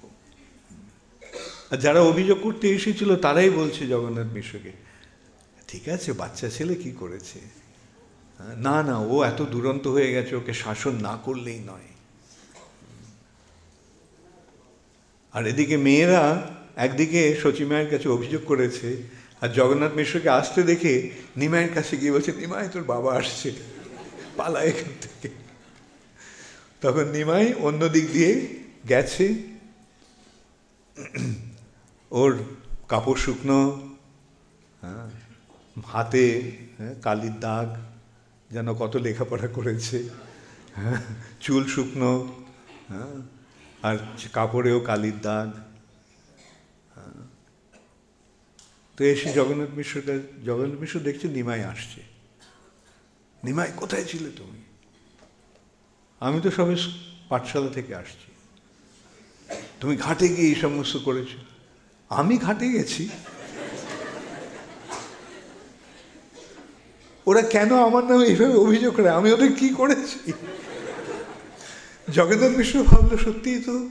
একে তো দেখে তো মনে হচ্ছে না যে গঙ্গা থেকে আসছে। দেখে তো মনে হচ্ছে সোজা পাঠশালা থেকে পড়া শেষ করে আসছে। এইভাবে নিমাই হ্যাঁ, তার পিতা তিনি বাল্যলীলা করছেন। আর যারা অভিযোগ করেছিল তারা ভাবতো তারাও বলছে জগন্নাথ মিশরী দেখো একদিক দিয়ে আমরা অভিযোগ করছি ঠিকই কিন্তু সত্যি কথা বলতে কি ও যখন এগুলো করে খুব ভালো লাগে আমাদের। সুতরাং তুমি ওকে তিরস্কার করো না। হ্যাঁ? তখন এইভাবে হ্যাঁ? এইভাবে নিমাই তার বাল্যলীলা করে যাচ্ছেন। ইতিমধ্যে বিশ্বরূপ সন্ন্যাস নিয়ে নিল বিশ্বরূপ যখন সন্ন্যাস নিল, তখন সচিমাতা এবং জগন্নাথ মিশ্র অত্যন্ত মর্মাহত হলেন। স্বাভাবিক হ্যাঁ তখনকার দিনে সন্ন্যাস নিলে তাকে আর দেখা যেত না। আর সন্ন্যাসীও যখন সন্ন্যাস গ্রহণ করতো, সন্ন্যাসের একটা অঙ্গ হচ্ছে এর আগের দেহটাকে ত্যাগ করা। সন্ন্যাসের সময় মৃত্যু হয়েছে বলে মনে করে নতুন জীবনে প্রবেশ হয় পূর্বে আশ্রমের সঙ্গে কোনো যোগ থাকে না, কোনো সংস্পর্শ থাকে না। এইটি হচ্ছে সন্ন্যাস আশ্রম। অতএব তখনকার দিনে যখন সন্ন্যাস হতো, তখন আর আত্মীয় স্বজন, বন্ধুবান্ধবদের সঙ্গে আর কোনো রকম দেখা হওয়ার সম্ভাবনা থাকতো না। তো সেই জন্য স্বাভাবিকভাবেই জগন্নাথ মিশ্র এবং সচিমাতা অত্যন্ত মর্মাহত হয়েছিলেন। এবং জগন্নাথ মিশ্র ঠিক করলেন যে এই শিশুটি নিমাইকে ওকে আর পড়তে দেব না। এই বিশ্বর, বিশ্বরূপ এত পড়াশুনো করেই ওর মাথাটা খারাপ হয়ে গেছে। ওই এই জড় জগতের অনিত্যতা উপলব্ধি করে সেই জগৎটাকে ত্যাগ করেছে। অতএব নিমাই যাতে সেটা না করে, সেই জন্য জগন্নাথ মিশ্র বললে ওকে আর পড়াশুনো করতে হবে না পড়াশুনো করে কি দরকার? বরং এই আমার সঙ্গে ঘরেই থাকুক মূর্খ হয়ে থাকুক সেটাও ভালো। হ্যাঁ, আমার সঙ্গে ঘরে থাকুক। কিন্তু নিমায় সেটা ভালো লাগল না যে ওকে পড়তে দেওয়া হচ্ছে না। নিমায় অত্যন্ত মেধাবী ছিল স্বাভাবিক। পরমেশ্বর ভগবান তো মেধাবী হবেনি নিমায় একবার পড়লেই তার সব পড়া হয়ে যায়। ও অল্প সময়ের মধ্যে মহাজ্ঞানী মতো হয়ে গেছে। তো জগন্নাথ মিশ্র লেখাপড়া বন্ধ করে দিলেন। তাই আর নাম নিমাই ঘরে বসে নানা রকম দুষ্টুমি করে। তো একদিন এরকম দুষ্টুমি করেছে সচিমাতা নিমাইকে তিরস্কার করেছে। তিরস্কার করার পর নিমাই গিয়ে যেখানে তখনকার দিনে মাটির পাত্রে রান্না করা হতো। তখনকার দিনে মেটালের পাত্র ছিল না। ওই একবার রান্না হতো করার পরে ফেলে দিত। গ্রামে হয়তো এখনও সেরকম একটা প্রথা আছে। আছে কি? হ্যাঁ? কম, কমে গেছে এখন হ্যাঁ? যে একবার রান্না করে মাটির পাত্রটা ফেলে দেওয়া হতো। কেন? মাটির ইয়েটা একবারই কেবল ব্যবহার করা যোগ্য। তো যেই যে যে বর্জ্য পাত্র বর্জনীয় যে ত্যাগ করা হয়েছে, ফেলে দেওয়া হয়েছে যে পাত্র, সেটা একটা গর্ত করে ওর মধ্যে ফেলা হতো। আর সেই জায়গাটা অপবিত্র হ্যাঁ? যেমন এখন যেমন আমাদের ডাস্টবিন আছে হ্যাঁ? এটা ওই ডাস্টবিনের মতো হ্যাঁ? তো নিমাই গিয়ে সেখানে বসে আছে। শচীমাতা বলছে যে, নিমাই হ্যাঁ? তুমি এটা কি করছে? এই অসুচি স্থানে তুমি বসে আছো। তখন নিমাই বলল, যে তার মাকে, যে সবই তো ব্রহ্মময়, আবার সে ব্রহ্মজ্ঞান দিচ্ছেন। হ্যাঁ সবই তো ব্রহ্মেরই বিকার, ভগবানেরই বিকার। তাহলে যেখানে ভগবান সেই জায়গাটাই সূচি, সেখানে ভগবানের ব্যাপারে সূচি, অসুচির কোনো প্রয়োজন নেই। এটা একটা খুব সুন্দর শিক্ষা। চৈতন্য মহাপ্রভু দিলেন। যখন ভগবানকে নিবেদন করা হয়, তখন আর পবিত্র, অপবিত্র কোনো ইয়ে থাকে সবই তখন পবিত্র হয়ে যায়। হ্যাঁ যস্মরেত পুণ্ডরিকাক্ষম স বাহ্যাভ্যন্তরা সূচি। তখন সচিমাতা নিমাইকে বোঝালেন যে তুমি ব্রাহ্মণের ছেলে, এরকম অসুচি স্থানে থাকাটা তোমার পক্ষে ঠিক নয়। হ্যাঁ তোমার, তুমি যাও এক্ষুনি গিয়ে গঙ্গা স্নান করে এসো। তো নিমাই কিছুতেই যাবে না।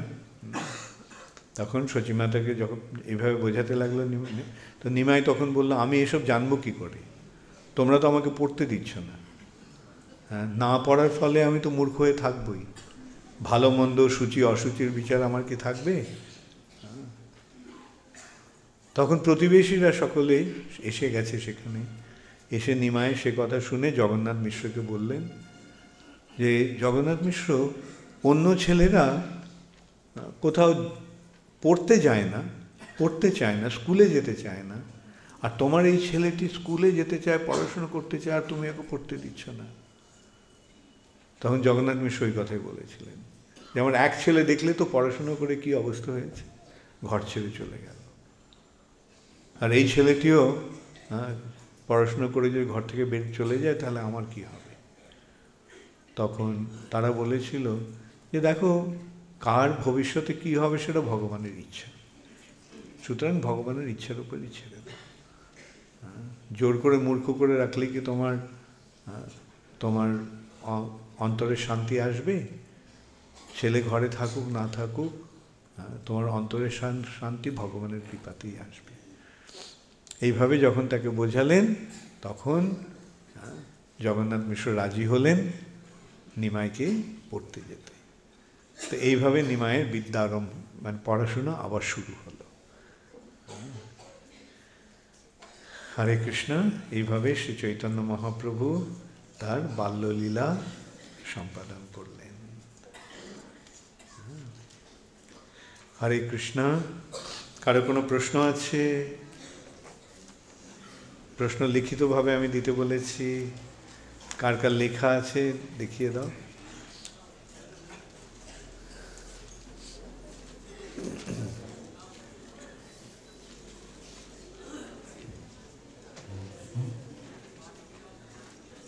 হরে কৃষ্ণ হরে কৃষ্ণ কৃষ্ণ কৃষ্ণ, হরে হরে হরে রাম হরে রাম রাম রাম। শিল প্রভুপাদ কি প্রশ্ন শ্রী। চৈতন্য মহাপ্রভু কি গৌর প্রেমানন্দে আচ্ছা এই প্রশ্নটা এসছে গীতিকা সেনাপতি আচ্ছা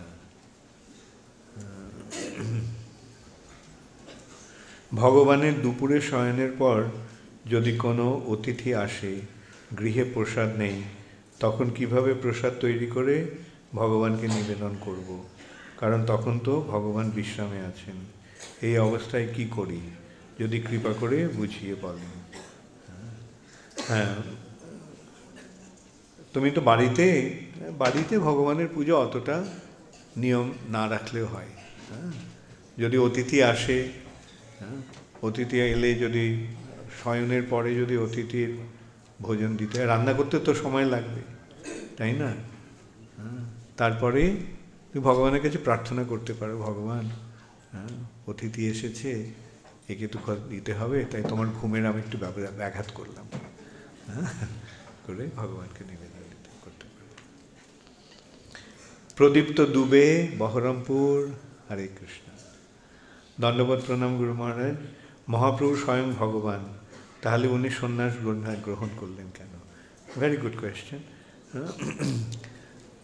যদিও ভগ মহাপ্রভু স্বয়ং ভগবান তিনি ভক্তের মতো লীলা করছেন। তিনি এখানে ভগবানের মতো লীলা করছেন না। বুঝতে পারলে?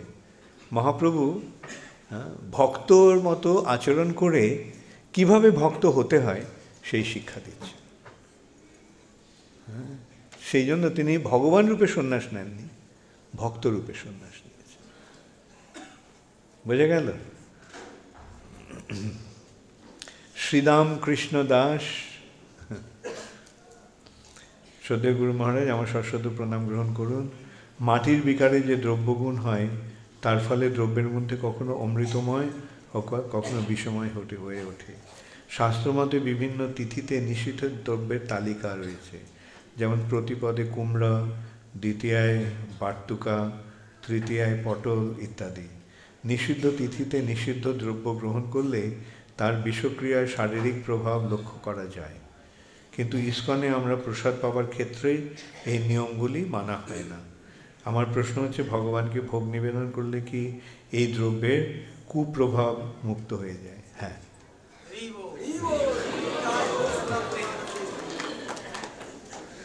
ভক্তদের ওই প্রথম দ্বিতীয়াতে, প্রথমে, প্রথমাত প্রতিপদে, দ্বিতীয়াতে, তৃতীয়াতে কি দেব, কি না দেব ওই বিচার করার প্রয়োজন।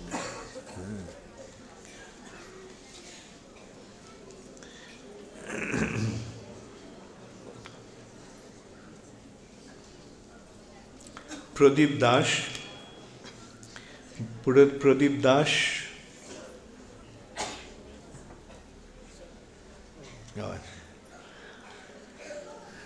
গুরু মহারাজ, আপনার চরণে আমার শতকোটি প্রণাম। মহারাজ আমার প্রশ্ন, আপনার নাম ভক্তিচারু মহারাজ? আমি ভক্তি বিষয়ে জানি এবং মহারাজ বিষয়ে জানি, কিন্তু চারু বিষয়ে জানি না।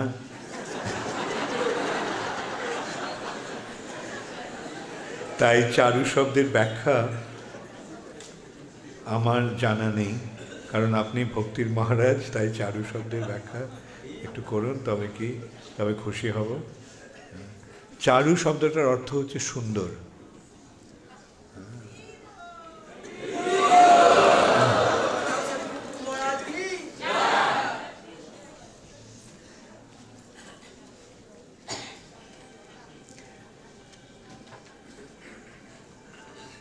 এটা কি? প্রতীক সুর। প্রতীক সুর কি? কার এটা?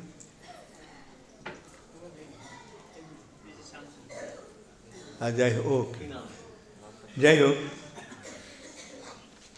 প্রৌত্রিক যাই হোক এনিওয়ে শ্রীকৃষ্ণই হচ্ছেন পরম পুরুষোত্তম, ভগবান নিও না। এতগুলো। বাস আর আর নিও না। এতগুলো দেওয়া যাবে না। শ্রীকৃষ্ণই হচ্ছেন পরম পুরুষোত্তম, ভগবান। কিন্তু কেউ যদি কৃষ্ণ ব্যতীত অন্য কোনো ভগবানের পূজা করেন, তাহলে তিনি কি ভক্তির চরম সীমায় পৌঁছতে পারেন না? ঈশ্বর তো সর্বত্র বিরাজমান। তাহলে মূর্তি পূজা না করে অন্য যে কোনো বস্তুকে ঈশ্বর ভেবে পূজা করলে কি ঈশ্বর সেবা হয়? প্রত্যেক, তুমি কদিন ভক্ত হয়েছ? যাই হোক, কেন আমার চোখে আলোটা লাগছে, আমি দেখতে পাচ্ছি না অ্যাকচুয়ালি যাই হোক, যে প্রথম কথা হচ্ছে যে তুমি প্রথমে প্রশ্ন করছ যে অন্য কোনো ভগবানের পূজা করেন। অন্য কোনো ভগবান মানে তুমি কি বোঝাচ্ছ ভগবানের অন্য অবতারের? হ্যাঁ ঠিক আছে, সে ফলটা একই হবে। একই ঠিক হবে না প্রায় একই হবে। যেমন কৃষ্ণের জায়গায় যদি রামের, রামচন্দ্রের পূজা হয়, বা নৃসিংহদেবের পূজা হয়, বা নারায়ণের পূজা হয়, সেগুলি একই। হ্যাঁ কিন্তু তাদের তুমি যখন তাহলে কি হ্যাঁ ভক্তির চরম সীমায় পৌঁছতে পারেন না। এখন ভক্তির চরম সীমাটা হচ্ছে বৃন্দাবন। সেই বৃন্দাবন বৈকুণ্ঠেরও ঊর্ধ্বে। ভগবানের অবতারদের, কৃষ্ণের অবতারদের পূজা করলে বৈকুণ্ঠে যাওয়া যাবে। কিন্তু কৃষ্ণের পূজা করলে বৃন্দাবনে যাওয়া যাবে। এখন নির্ভর করছে তুমি বৈকুণ্ঠে যেতে চাও না বৃন্দাবনে যেতে তুমি ঐশ্বর্যভাবে ভগবানের আরাধনা করতে চাও না প্রীতি ভরে ভগবানের আরাধনা করতে চাও? আর তারপরে তোমার যে দ্বিতীয় প্রশ্নটা, সেই প্রশ্নটা হ্যাঁ সেই প্রশ্নটা একটু গড়বড়ে। গড়বড়ে মানে কি? যে তোমার ব্যাপারেই গড়বড়ে। যে এই যে কথাটা তুমি বলছো, যে ঈশ্বর তো সর্বত্র বিরাজমান, তাহলে মূর্তি পূজা না করে অন্য যে কোনো বস্তুকে ঈশ্বর ভেবে পূজা করলে কি এক লাভ হবে? কি ঈশ্বর সেবা হয়? ভগবান যদিও সর্বত্র বিরাজমান, কিন্তু ভগবানের বিগ্রহ বলে একটা বস্তু রয়েছে। সেই বিগ্রহটা হচ্ছে ভগবান কৃপা করে এখানে নিজেকে প্রকাশ করেন। হ্যাঁ। সেই বিগ্রহ অন্য কোনো বস্তুর মতো নয়। হ্যাঁ। সেই বিগ্রহের পূজা করলে ভগবান সেটি গ্রহণ করেন। এই সম্বন্ধে শিল প্রভুপাত একটা দৃষ্টান্ত দিয়েছেন যে ডাক বাক্স আছে না? পোস্ট হ্যাঁ? ডাক বাক্সে চিঠি ফেললে ওটা গন্তব্যস্থলে পৌঁছবে। কিন্তু যে কোনো বাক্সে চিঠি ফেললে পৌঁছবে? তাহলে ডাক বাক্সে ফেললে পৌঁছবে কেন? কেন এটা পোস্টাল ডিপার্টমেন্টের অনুমোদিত? ঠিক তেমনই ভগবানের শ্রী বিগ্রহের পূজা করলে সেটা ভগবানের পূজা হবে, ভগবান সেটা গ্রহণ করবেন। হ্যাঁ কিন্তু অন্য যে যে কোনো বস্তুকে পূজা করলে সেই ফলটা হবে না। আর দ্বিতীয় কথা হচ্ছে, ভগবান নিজেকে যখন প্রকাশ করেছেন, তখন বিগ্রহের পূজা করতে অসুবিধাটা কোথায়? এটা নাস্তিকতার ব্যাপার হয়ে দাঁড়াচ্ছে। অন্যের পূজা করব, ভগবানের পূজা করব না। হ্যাঁ আর ভগবানের এটা বিগ্রহ নয় এটা মূর্তি। এগুলো তুমি একটু ভালো করে জানবার, বোঝবার চেষ্টা করো। এবং সেটা জানার উপায় হচ্ছে প্রভুপাদের গ্রন্থাবলী পাঠ করা। প্রভুপাদের গ্রন্থাবলী পাঠ করো, প্রভুপাদের বইগুলি পড়ো। ভক্তদের কাছে তাদের কাছ থেকে সে এই প্রভুপাদের গ্রন্থের যে বিষয়বস্তু, সেটা বোঝার চেষ্টা করো। বুঝতে পারলে? আমি, তুমি নিজেই ভেবে দেখো, এখানে গৌরনীতায়ের বিগ্রহ রয়েছে। এই বিগ্রহ কি গৌরনীতায় স্বয়ং? হ্যাঁ। আর আমি যদি বলি যে এই স্তম্ভটাও তো ভগবানেরই প্রকাশ, এই স্তম্ভটাকে পূজা করব। তা স্তম্ভটা তুমি পূজা করে যেতে পারো, হাজার বছর পূজা করলেও কোনো ফল হবে না। কিন্তু গৌরনীতায়ের পূজা করলে সঙ্গে সঙ্গে তার ফল তুমি পাবে। এখন তুমি বিচার করে দেখো কোনটা করবে।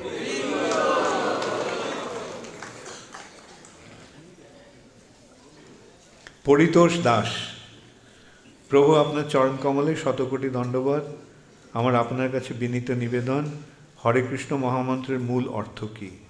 হরে কৃষ্ণ মহামন্ত্রের মূল অর্থ যেটা আমি বলেছিলাম রাধে কৃষ্ণ রাধে কৃষ্ণ কৃষ্ণ কৃষ্ণ, রাধে রাধে রাধে কৃষ্ণ রাধে কৃষ্ণ কৃষ্ণ কৃষ্ণ, রাধে রাধে।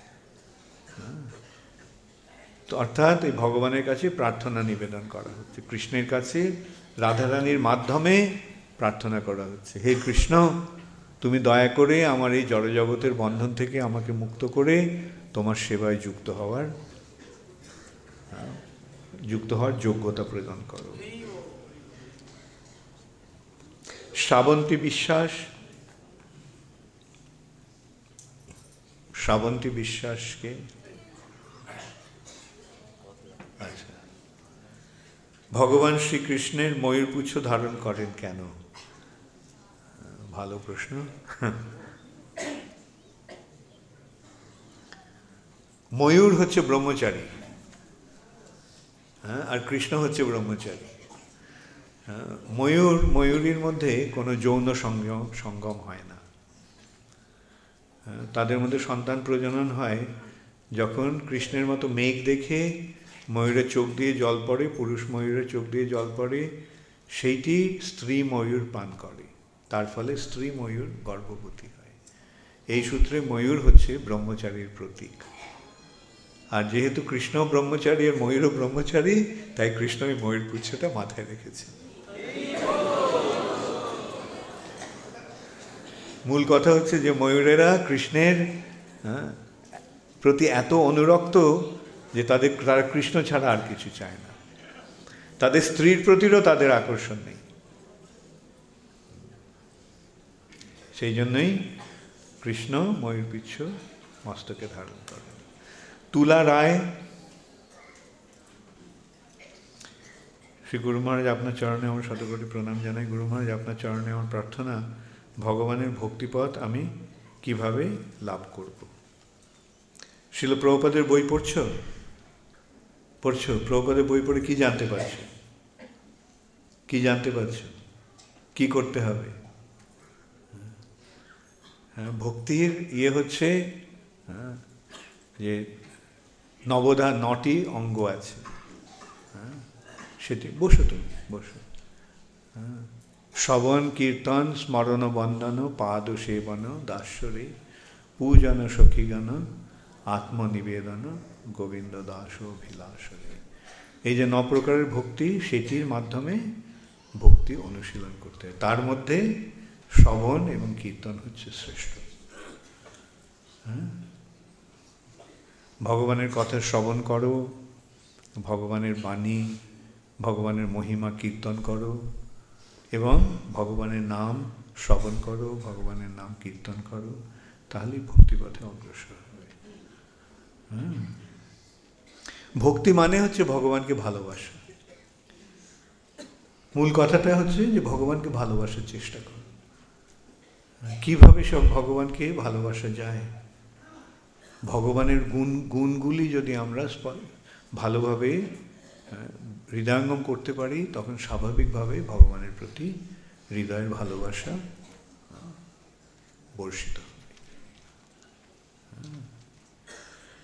মৌসুমী বিশ্বাস, এই আলোগুলো এমন চোখে পড়ছে। আচ্ছা। হ্যাঁ এটা ভালো। তোমরা আমাকে দেখতে পাচ্ছ তো? ওটাও বন্ধ করে দাও।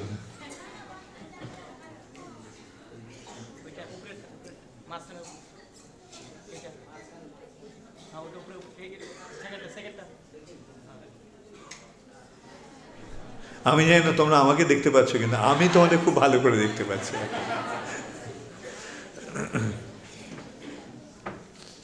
মৌসুমী বিশ্বাস শ্রদ্ধেয় শ্রী গুরু মহারাজ, আপনার শ্রীচরণী অধম দাসের শত সহস্র প্রণতি, দাসীর।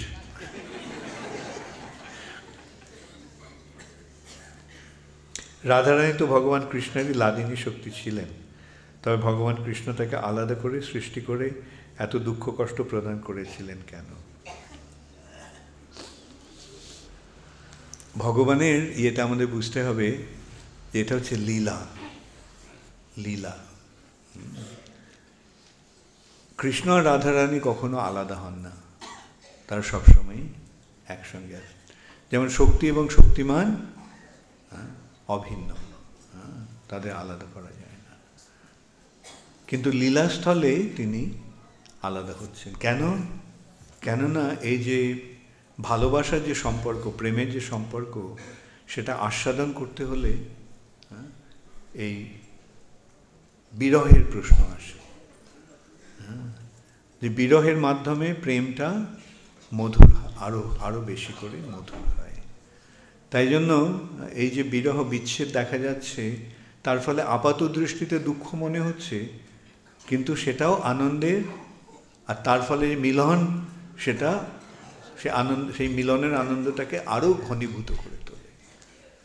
বোঝা গেল? হ্যাঁ? সেই জন্যই কৃষ্ণের এই হ্যাঁ, রাধারানীর সঙ্গে এই যে বিরহের যে ইয়েটা বিচ্ছেদ যে হচ্ছে সেটা দেখা যাচ্ছে। কৌশিক পণ্ডিত ছোটবেলায় নিমাই নাকি তার দাদা বিশ্বরূপকে ডাকতে যেতেন খাওয়ার জন্য। আবার নিত্যানন্দ প্রভুর থেকে বড় তাই বিশ্বরূপ ও নিত্যানন্দ প্রভুর বিষয়ে আপনি যদি কৃপা করে বলেন। দেখো, এটা তো, এই যে এই প্রশ্ন, এটা তো প্রশ্ন নয়, এটা আদেশ হচ্ছে। হ্যাঁ? এটা বলেন হ্যাঁ? আমি এতক্ষণ ধরে কথা বললাম মহাপ্রভু সম্বন্ধে।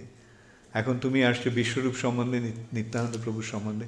আমি অন্য একটা সেমিনারে তাদের সম্বন্ধে বলব। আর ততক্ষণ তুমি প্রভুপাদের বই পড়ে, চৈতন্য চরিতামৃত পড়ে, তাদের সঙ্গে জেনে নাও। সোজা কথায় বিশ্বরূপ হচ্ছেন চৈতন্য মহাপ্রভু জ্যেষ্ঠ ভ্রাতা হ্যাঁ, জগন্নাথ মিশ্রের দুই পুত্র জ্যেষ্ঠ হচ্ছে বিশ্বরূপ আর কনিষ্ঠ হচ্ছে বিশ্বম্ভর চৈতন্য মহাপ্রভু। আর ইয়েতে নিত্যানন্দ প্রভু বলরাম এসেছেন নিত্যানন্দ প্রভু রূপে। তিনি এসেছেন হারাই পণ্ডিতের পুত্র রূপে। কিন্তু আবার সেদিক দিয়ে তারা দুজনে মিলিত হয়ে একত্রে হরে কৃষ্ণ মহামন্ত্র প্রচার করলেন সংক্ষেপে এইটুকু আমি বলতে পারি তবে এটা বলতে আমার খারাপ লাগছে কারণ এই দু কথায় কি নিত্যানন্দ প্রভু তত্ত্ব বর্ণনা করা যায়? হ্যাঁ, সুতরাং পড়বে চৈতন্য চরিতামৃত? হ্যাঁ? নিজে থেকে? ঠিক তো? আচ্ছা তারপরে আমি দেখা হলে আমি জিজ্ঞাসা করব। তোমাকে আমি জিজ্ঞাসা করব। বিশ্বরূপ আর নিত্যানন্দ প্রভু সম্বন্ধে কিছু বলতে।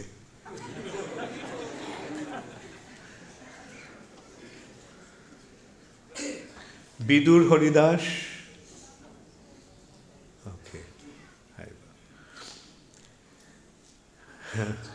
গুরু মহারাজ, আপনি আমার মতো এক অধম দিনহীনের প্রণাম গ্রহণ করবেন। প্রভুপাদ রচিত শ্রীমদ্ ভগবত গীতা ও শ্রীমদ্ ভাগবতের মতো অপ্রাকৃত চিন্ময় গ্রন্থাবলী আপনার দ্বারা বাংলা ভাষায় রূপান্তরিত হওয়ায় আমার মতো আরও অনেকে অতি সহজেই ভগবান শ্রীকৃষ্ণের উপদেশ ও তার লীলা সহজেই হৃদয়ঙ্গম করতে পারে।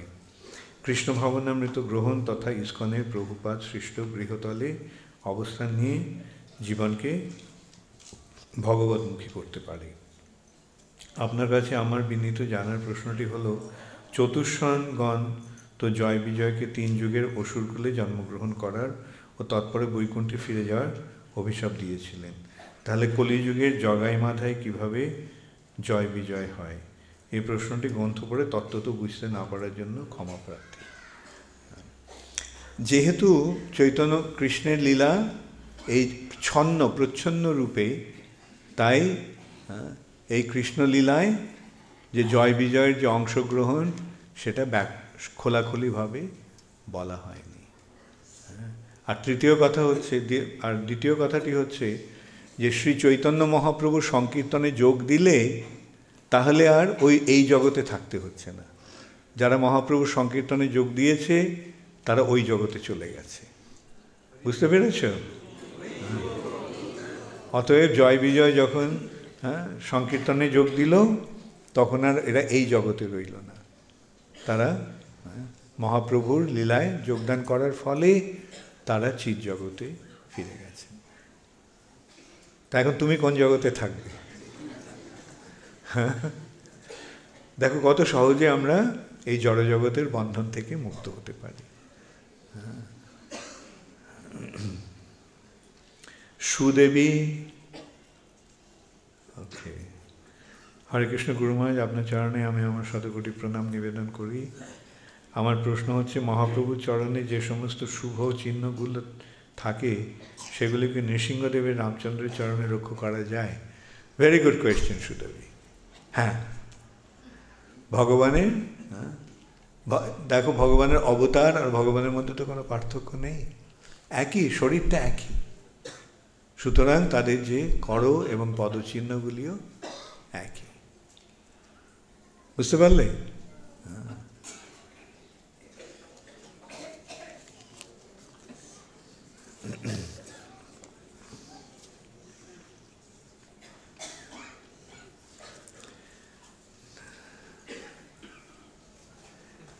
Next question from Chandrasekhar Acharya Das.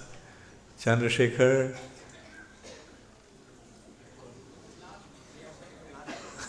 Okay, anyway, you're there. We hear that only very special souls participate in the Lord's pastimes.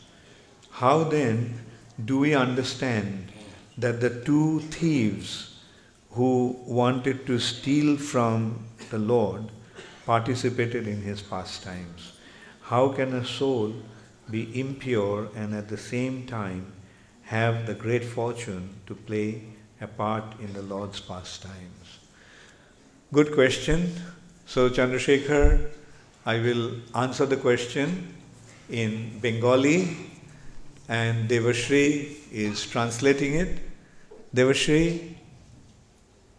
ওকে হ্যাঁ যাতে প্রশ্নটা হচ্ছে যে ভগবানের লীলায় তো কেবল শুদ্ধ জীবেরাই যোগদান করতে পারে তাহলে যে দুটো চোর হ্যাঁ ভগবানকে ভগবানের ইয়ে চুরি করার সংকল্প করেছিল, তারা মহাপ্রভুর লীলায় যোগদান করল আচ্ছা ঠিক আছে, আমি উত্তরটা ইংরেজিতে দিচ্ছি প্রথমে, তারপরে আমি বাংলাতে বলব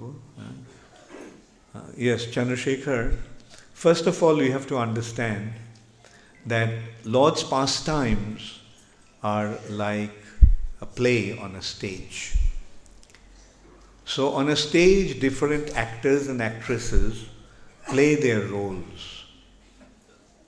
But they are not that. Say, for example, an actor is playing the role of a thief. He is playing the role of a thief, but he, that doesn't mean that he is a thief. So, similarly, Krishna, Krishna's pastimes are like a drama on a stage. And just as in a drama they enact different roles, Krishna and his devotees are playing different, acting different roles. So here, uh, these thieves, they are playing the roles of the thieves, but actually they are not thieves. They are, uh, they are devotees. Joy Vijay. They are playing the roles of a demon, of two demons but they are devotees. And especially when the king organizes a drama, who will he choose? Who will he select to play the role, different roles? Obviously, his own men. He is not just going to get any Tom, Dick, and Harry to play the roles. Uh, so, similarly, in Krishna's drama, Krishna has his, his own men playing different roles. So here you have to understand that these two thieves are not actually thieves. They are uh, two hmm, devotees. Now the question can also arise whether these, these two devotees are coming from the spiritual world to play the role or somebody here has become qualified to play the role. You understand? Clear? Okay. So প্রশ্নটা হচ্ছে, বুঝতে পেরেছ? আমি তো প্রশ্ন বাংলাতে বলেছিলাম হ্যাঁ? যে কৃষ্ণের লীলায় তো কে, ভগবানের লীলায় তো কেবল কেবল বিশেষ ভক্তরা যোগদান করতে পারে। তাহলে এখানে যে দুটো চোর কীভাবে ভগবানের লীলায় যোগদান করল? তার উত্তরটা হচ্ছে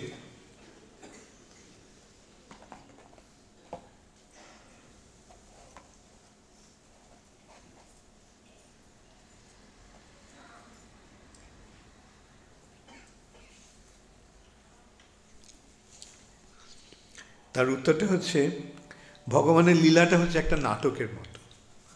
স্টেজে নাটক অভিনয় হয়, বিভিন্ন অভিনেতা, অভিনেত্রীরা বিভিন্ন রোল প্লে করে। যেমন একটা নাটকে কেউ চোরের অভি, ভূমিকায় অভিনয় করছে, অভিনেতা অভিনয় করছে, তার মানে কি সে চোর? সে অভিনয় করছে। ভগবানের লীলাটাও সেরকম অভিনীত হচ্ছে। যে ভগবান অভিনয় করছেন আমাদের শিক্ষার জন্য। এবং সেইখানে কোনো যে দুজন চোরের মতো ভূমিকায় অভিনয় করছে, কিন্তু তারা হচ্ছে অভিনেতা। সেই সূত্রে তারা ভগবানের ভক্ত। যেমন রাজা যদি কোনো নাটক অভিনয় করে, তাহলে রাজা কাদের নিয়ে সেই নাটকটা করবেন? যারা তার নিজের জন তাদের নিয়ে নাটকটা করবে। ঠিক তেমনই ভগবানের লীলাতে ভগবানের ভক্তরাই অংশগ্রহণ করেন। যেমন জয় বিজয়।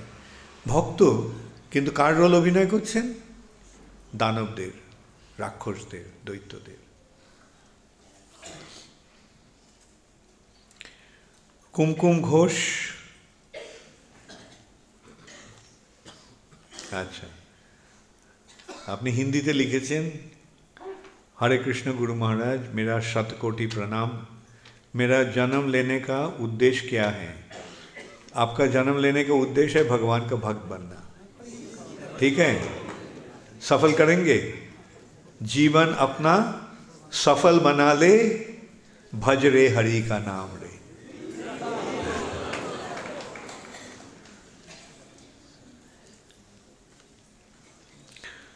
सतीश चंद्र माइती সতীশচন্দ্র মাইতি। ও আচ্ছা ওকে। গুরু মহারাজকে শতকোটি প্রণাম। আমার প্রশ্ন, বুদ্ধদেব ভগবানের অবতার হয়ে কেন বললেন, বেদ ছাড়া ধর্মের কথা বুদ্ধদেব এসেছিলেন বেদের নামে যে পশু বলি হচ্ছে, সেটা বন্ধ করার জন্য। তা এখন পশু বলি বন্ধ করে, বেদের নামে পশু বলি হচ্ছে তাহলে পশু বলিটা বন্ধ করার শ্রেষ্ঠ উপায়টা কি? বেদ মানের কোনো দরকার নেই।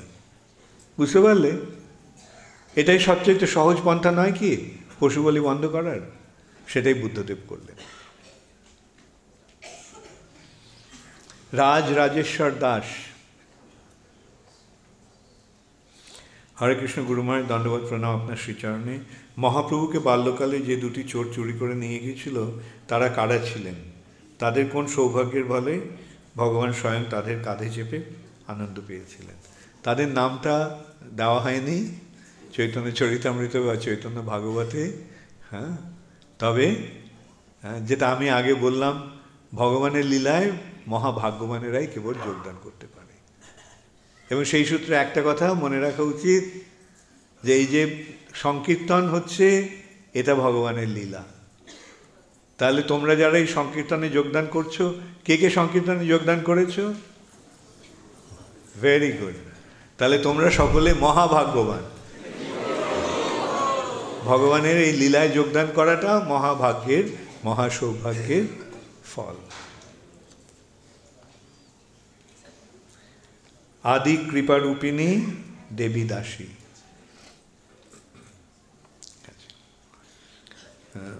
শিল গুরু মহারাজ, গোবর্ধন পর্বত যদি ভক্ত শ্রেষ্ঠ হন, তাহলে আমরা গোবর্ধন শিলা ভগবানের মতো পূজা করি কেন? হ্যাঁ এইটাই গোবর্ধন লীলার, গোবর্ধনের বৈশিষ্ট্য। গোবর্ধন একদিকে ভক্ত শ্রেষ্ঠ, আরেকদিকে ভগবান স্বয়ং। হ্যাঁ?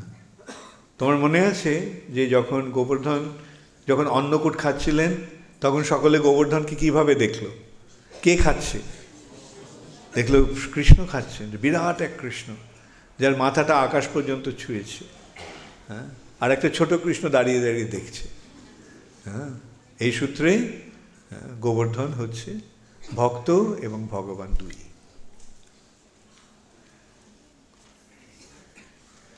নারায়ণ ধর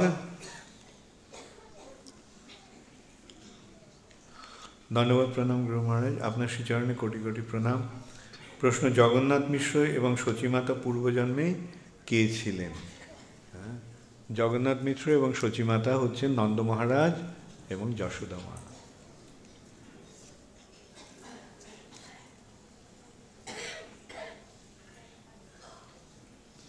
প্রভুপাদ এবং আপনার কিছু স্মৃতি যদি শেয়ার করেন। বিজয় বিশ্বাস জাগ্রত ছাত্র সমাজ। হ্যাঁ? এটা আমি বলেছি যে এটা মহাপ্রভুর বিষয়ে আলোচনার কথা। হ্যাঁ, অন্য কোনো সেমিনারে এনে আলোচনা করা যাবে। কেন একটা সভাতে তো সব কিছু বলা সব কিছু কভার করা সম্ভব নয়? কেন হ্যাঁ, যাই হোক মনটাকে একটা দিকে নিবদ্ধ রাখো মহাপ্রভুতে নিবদ্ধ রাখো আপাতত। ঠিক আছে? গৌতম বিশ্বাস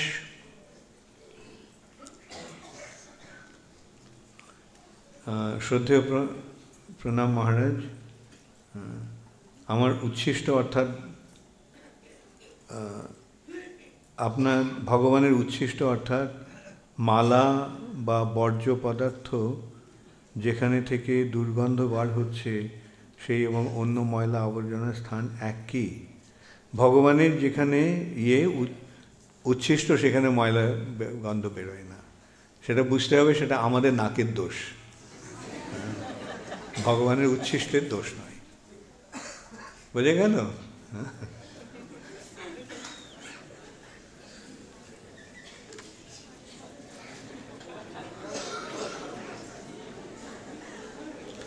শ্রী শ্রী গুরু মহারাজ আপনাকে শত শত কোটি প্রণাম নিবেদন। ভগবান ভগবান হয়ে যে কেন দুর্গা আকাল বোধন পূজা করেছিলেন। ভগবান অনেক সময় ভক্ত বা ভক্তিনের পূজা করতে পারে। হ্যাঁ? যেমন সময় অনেক সময় বাবা হ্যাঁ, ছেলেকে সম্মান দিতে পারে। হ্যাঁ, সুতরাং হ্যাঁ, ভগবান সেটা করতে পারেন। তবে আমার যতদূর জানা আছে এই যে অকাল বোধনের ব্যাপারটা বাল্মীকি রামায়ণে নেই। হ্যাঁ, এটা কৃত্রিবাসী রামায়ণের কথা। আর কৃত্রিবাস বৈষ্ণব ছিল না কৃত্রিবাস ওঝা ছিল শাক্ত। যদিও রামায়ণ লিখেছে কিন্তু সে রাম প্রকৃতপক্ষে রাম ভক্ত নয়।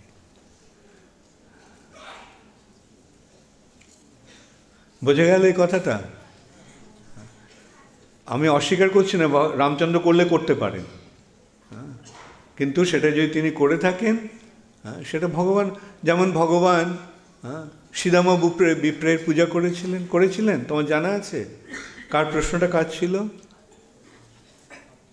আচ্ছা হ্যাঁ তুমি জানো কৃষ্ণ শ্রীদামা যখন দ্বারকা এসেছিল সুদামা তখন কৃষ্ণ কি করেছিল? তার পা ধুইয়ে দিয়েছিল। তার মানে কি কৃষ্ণ সুদামা থেকে ছোট হয়ে গেল? না সুদামা বড় হয়ে গেল? ঠিক তেমনই কৃষ্ণ যদি শিবের পূজা করেন হ্যাঁ, সেটা বুঝতে হবে যে সেটা ভক্তের পূজা তিনি ভগবান মাঝে মাঝে করেন। ঠিক তেমনই তুমি যেটা বললে অকাল বোধনের ব্যাপারটা সেটাও ভগবান ইচ্ছে করলে তার ভক্তের মহিমা প্রচার করার জন্য করতে পারেন। হরে কৃষ্ণা গৌর প্রেমানন্দে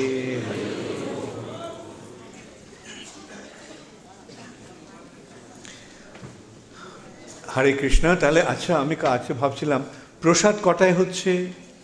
প্রসাদ একটায়? না না, দুপুরে? আজকে বারোটায় হয়েছে।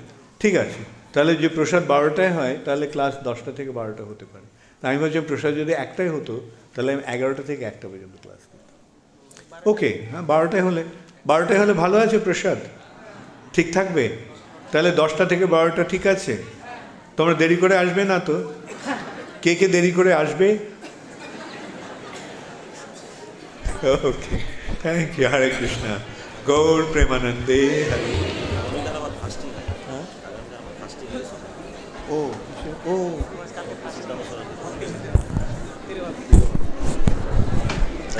একটা খুব ভালো খবর। কালকে সকালবেলা ব্রেকফাস্ট নেই। সকলে বসুন কালকে সকালবেলা উপবাস। বারোটা পর্যন্ত। আর কেবল দুজন হরিবল বলল।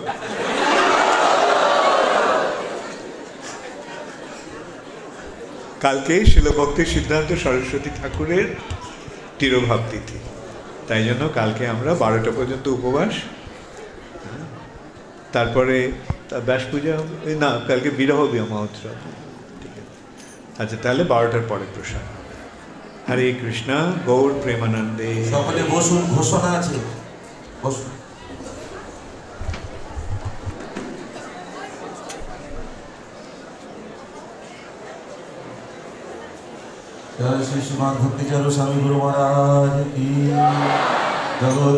প্রভুপাদ কি বইটা বইটা কোনো মনে যাবে